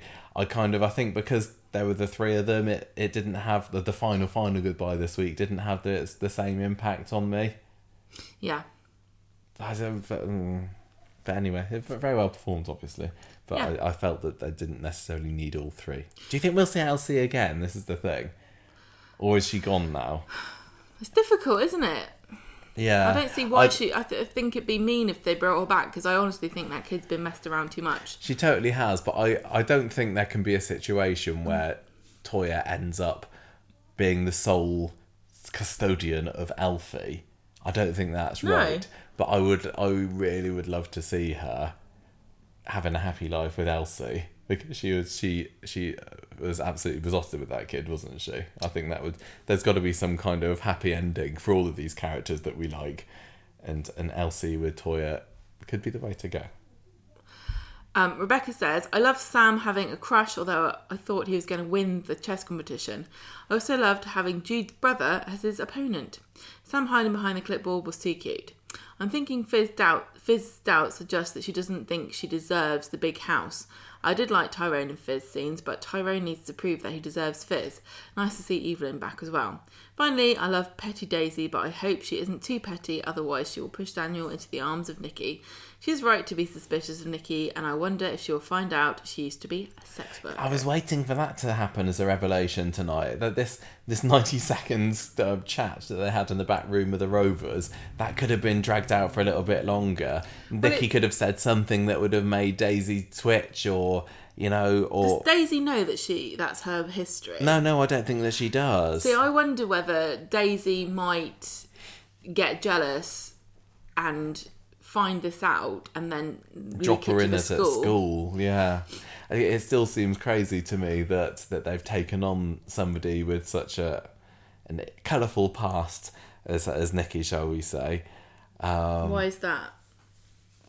Well, it, I, I I just think that if if the children found out about it, Yeah, what I'm just trying to I tease think out that- from you that because I don't want people to think that you're being judgmental or anything. There's no, definitely no, nothing no, I, about I, I think a that person to say that if they've done that in their past immediately makes them incapable of doing the job. no, she's But- not incapable. It seems like No. a bit of a leap. No, no, no. but But, I what think- you're saying is it puts you in a compromising position Yeah, should the information come out Mm. and lots of people are very close-minded about that and they certainly would kind of i know that people would complain parents would definitely complain Oh yeah, they complain definitely. about everything Yeah, definitely. Um, the other thing that we didn't mention about that conversation earlier is Nicky telling. Um, I don't think we mentioned it. Nicky telling Daisy, "Look, I'm not interested, in interested in Daniel. bloke." if he was gonna, did we? If he was Yeah. gonna cheat on you, then I wouldn't be interested in him. Honestly, there's nothing to worry about. yeah But that's the sort of thing i'd say if i was after someone's man Uh, Rebecca says, character of the week was Kelly, and I give it four times. Kelly was Virgin Mary in the Nativity play, giving another reason to be shown as an angel out of five. Um, and finally, thank you, Rebecca. Thank you. we Thank have got um, Nancy's email who says, What Emma's farewell episode was missing was more build up to her final goodbye. I like the John and Emma scenes, though, and uh, Ted's death seemed to be much ado about nothing. Yes, I agree. I would have loved to see like, with Jenny. Ted? Yeah, Ted, dead Ted. Dead I Ted. loved seeing Audrey and Emma. Emma, not not Ted with the brain tumor. Where in the where in the brain was it? Frontal lobe. Oh, you remembered all this time later. I love seeing Audrey and Gemma. Emma deserved a better goodbye episode given her position in the McDonald family, and I hope there is nothing wrong with Faye. Laura dying without Kelly seeing her, though, was tragic. This was totally relatable as well. I felt for everyone in this story. Gary felt so bad that I thought he was going to confess any minute. The acting was epic. Everyone was at the top of their game. I was crying along with them. It will definitely hit Kelly hard if she finds out that Gary killed Rick. Yep. The Toyah and Leanne scenes were wonderful. I loved it when Leanne made some comments to Imran. Toyah's confrontation with Abi was outstanding. It was great that Toyah told Abi how she feels. I felt bad when Abi asked Imran later, What are you going to do? Toyah could end up What with Alfie, do? I think. I also think Toyah should be allowed to adopt Elsie. Sam Yeah. liking that girl he played chess with was sweet. David's line about Speed Daal has better food anyway was hilarious too. I love the scenes with Fizz and Tyrone. Phil and Fizz seem like a happy couple. If Tyrone wants Fizz back, he needs to make some grand gestures. Um, yeah, that, that's another one that kind of dropped off this week as well, wasn't it? Some of these stories. Tyrone just seems to have relegated himself to being judgmental in the garage about whatever Abi's up to at the moment. Yeah, he's never done anything wrong, has he? hmm Um, Daisy should listen to Jenny. I look forward to some good scenes between Nicky and Daisy. And Nancy gives this week's episodes four out of five loyal, adorable puppies named John. Character of the week is Kelly, but she also loved Emma too. Thank you very There much. There we go. Thank you, thank you, thank you, everybody. Um, thank you for everybody who voted on the poll. Thank you, for everybody who wrote in. Thank you, everyone who replied to a tweet or liked a tweet or retweeted a tweet or anything this week. Thank you, everybody. Whatever kind of interaction that you did with us And this thank week. Thank you for Tar listening. very much. Can Thank I also? what? I, I want to say thank you to Kel Allen again for coming on the podcast this week. It was absolutely lovely speaking to her. She was a very, very nice person. She is a very nice person. Very had had lovely little chats before, after, and during the interview. Shame she's dead. It is a bit of a shame, isn't it? Yeah, yeah. Yeah. That does kind of put a dampener on things for her in Coronation Street. But appearances. Oh well, oh well.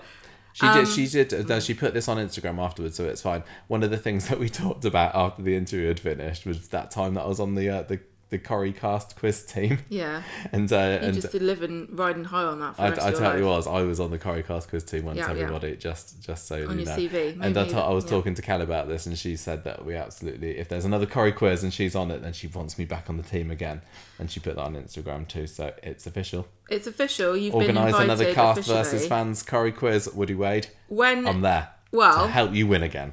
Well, does that invitation extend to any quiz show any time at any point? Because we can take that at Christmas when Mm. they do the the Emmerdale versus Coronation Yeah, Street. I'll be- I'll Jack Jack. P Shepherd. I'm sorry, but it says Out way, here Jack. on Kel Allen's me. Instagram I'm part of the team. So Yeah, sorry, you're gonna have to get rid of Colson Smith.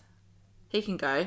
I'll sit there. he doesn't do it. Colson's never done the big fat Well, Emmerdale there's always somebody different. No, it's always someone different, isn't Oh, yeah. it? It's always Jack P. Shepherd. So this year on the Corrie team on Yeah. the big fat quiz, it's going to be Jack, me, and you. no, I'm not doing it. I don't. uh, The only thing I know about You're is so the good at the Titanic. quiz at the beginning. That's not normally relevant, is it? right, I think we're done. Right, listen. It's late on Friday Let- night. We got to go home to Southampton up. tomorrow. Thank you, everybody, for listening. Yes. We really appreciate all of you.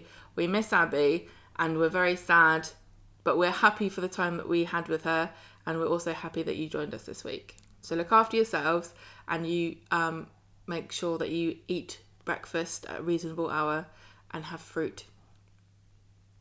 I- and if you're if you nothing more to struggle to, to eat an apple because it's boring, cut it into slices because it seems more fancy. Do you want to? Uh, do you want to tell people how they may get in touch with us or follow Oh, I us? thought you were going to say where you can get apples from. You can get them from trees or the supermarket. Or sometimes they sell them in Pret. I went to the apple shop and I couldn't find any there. It was just confusing. Um, yeah, iTunes reviews, Instagram, it all feels very trivial, doesn't it? Spotify, Anyway. Facebook, YouTube, Patreon. I think you know by now. well, I would If you've hoped listened so. this far, I think you know episodes what in, you're, to be what you're about. Yes. Look So, after yourselves, everybody, we're and going have to a go. nice day. See you. Ta-ra. Bye! The music for this episode came from podcastthemes.com.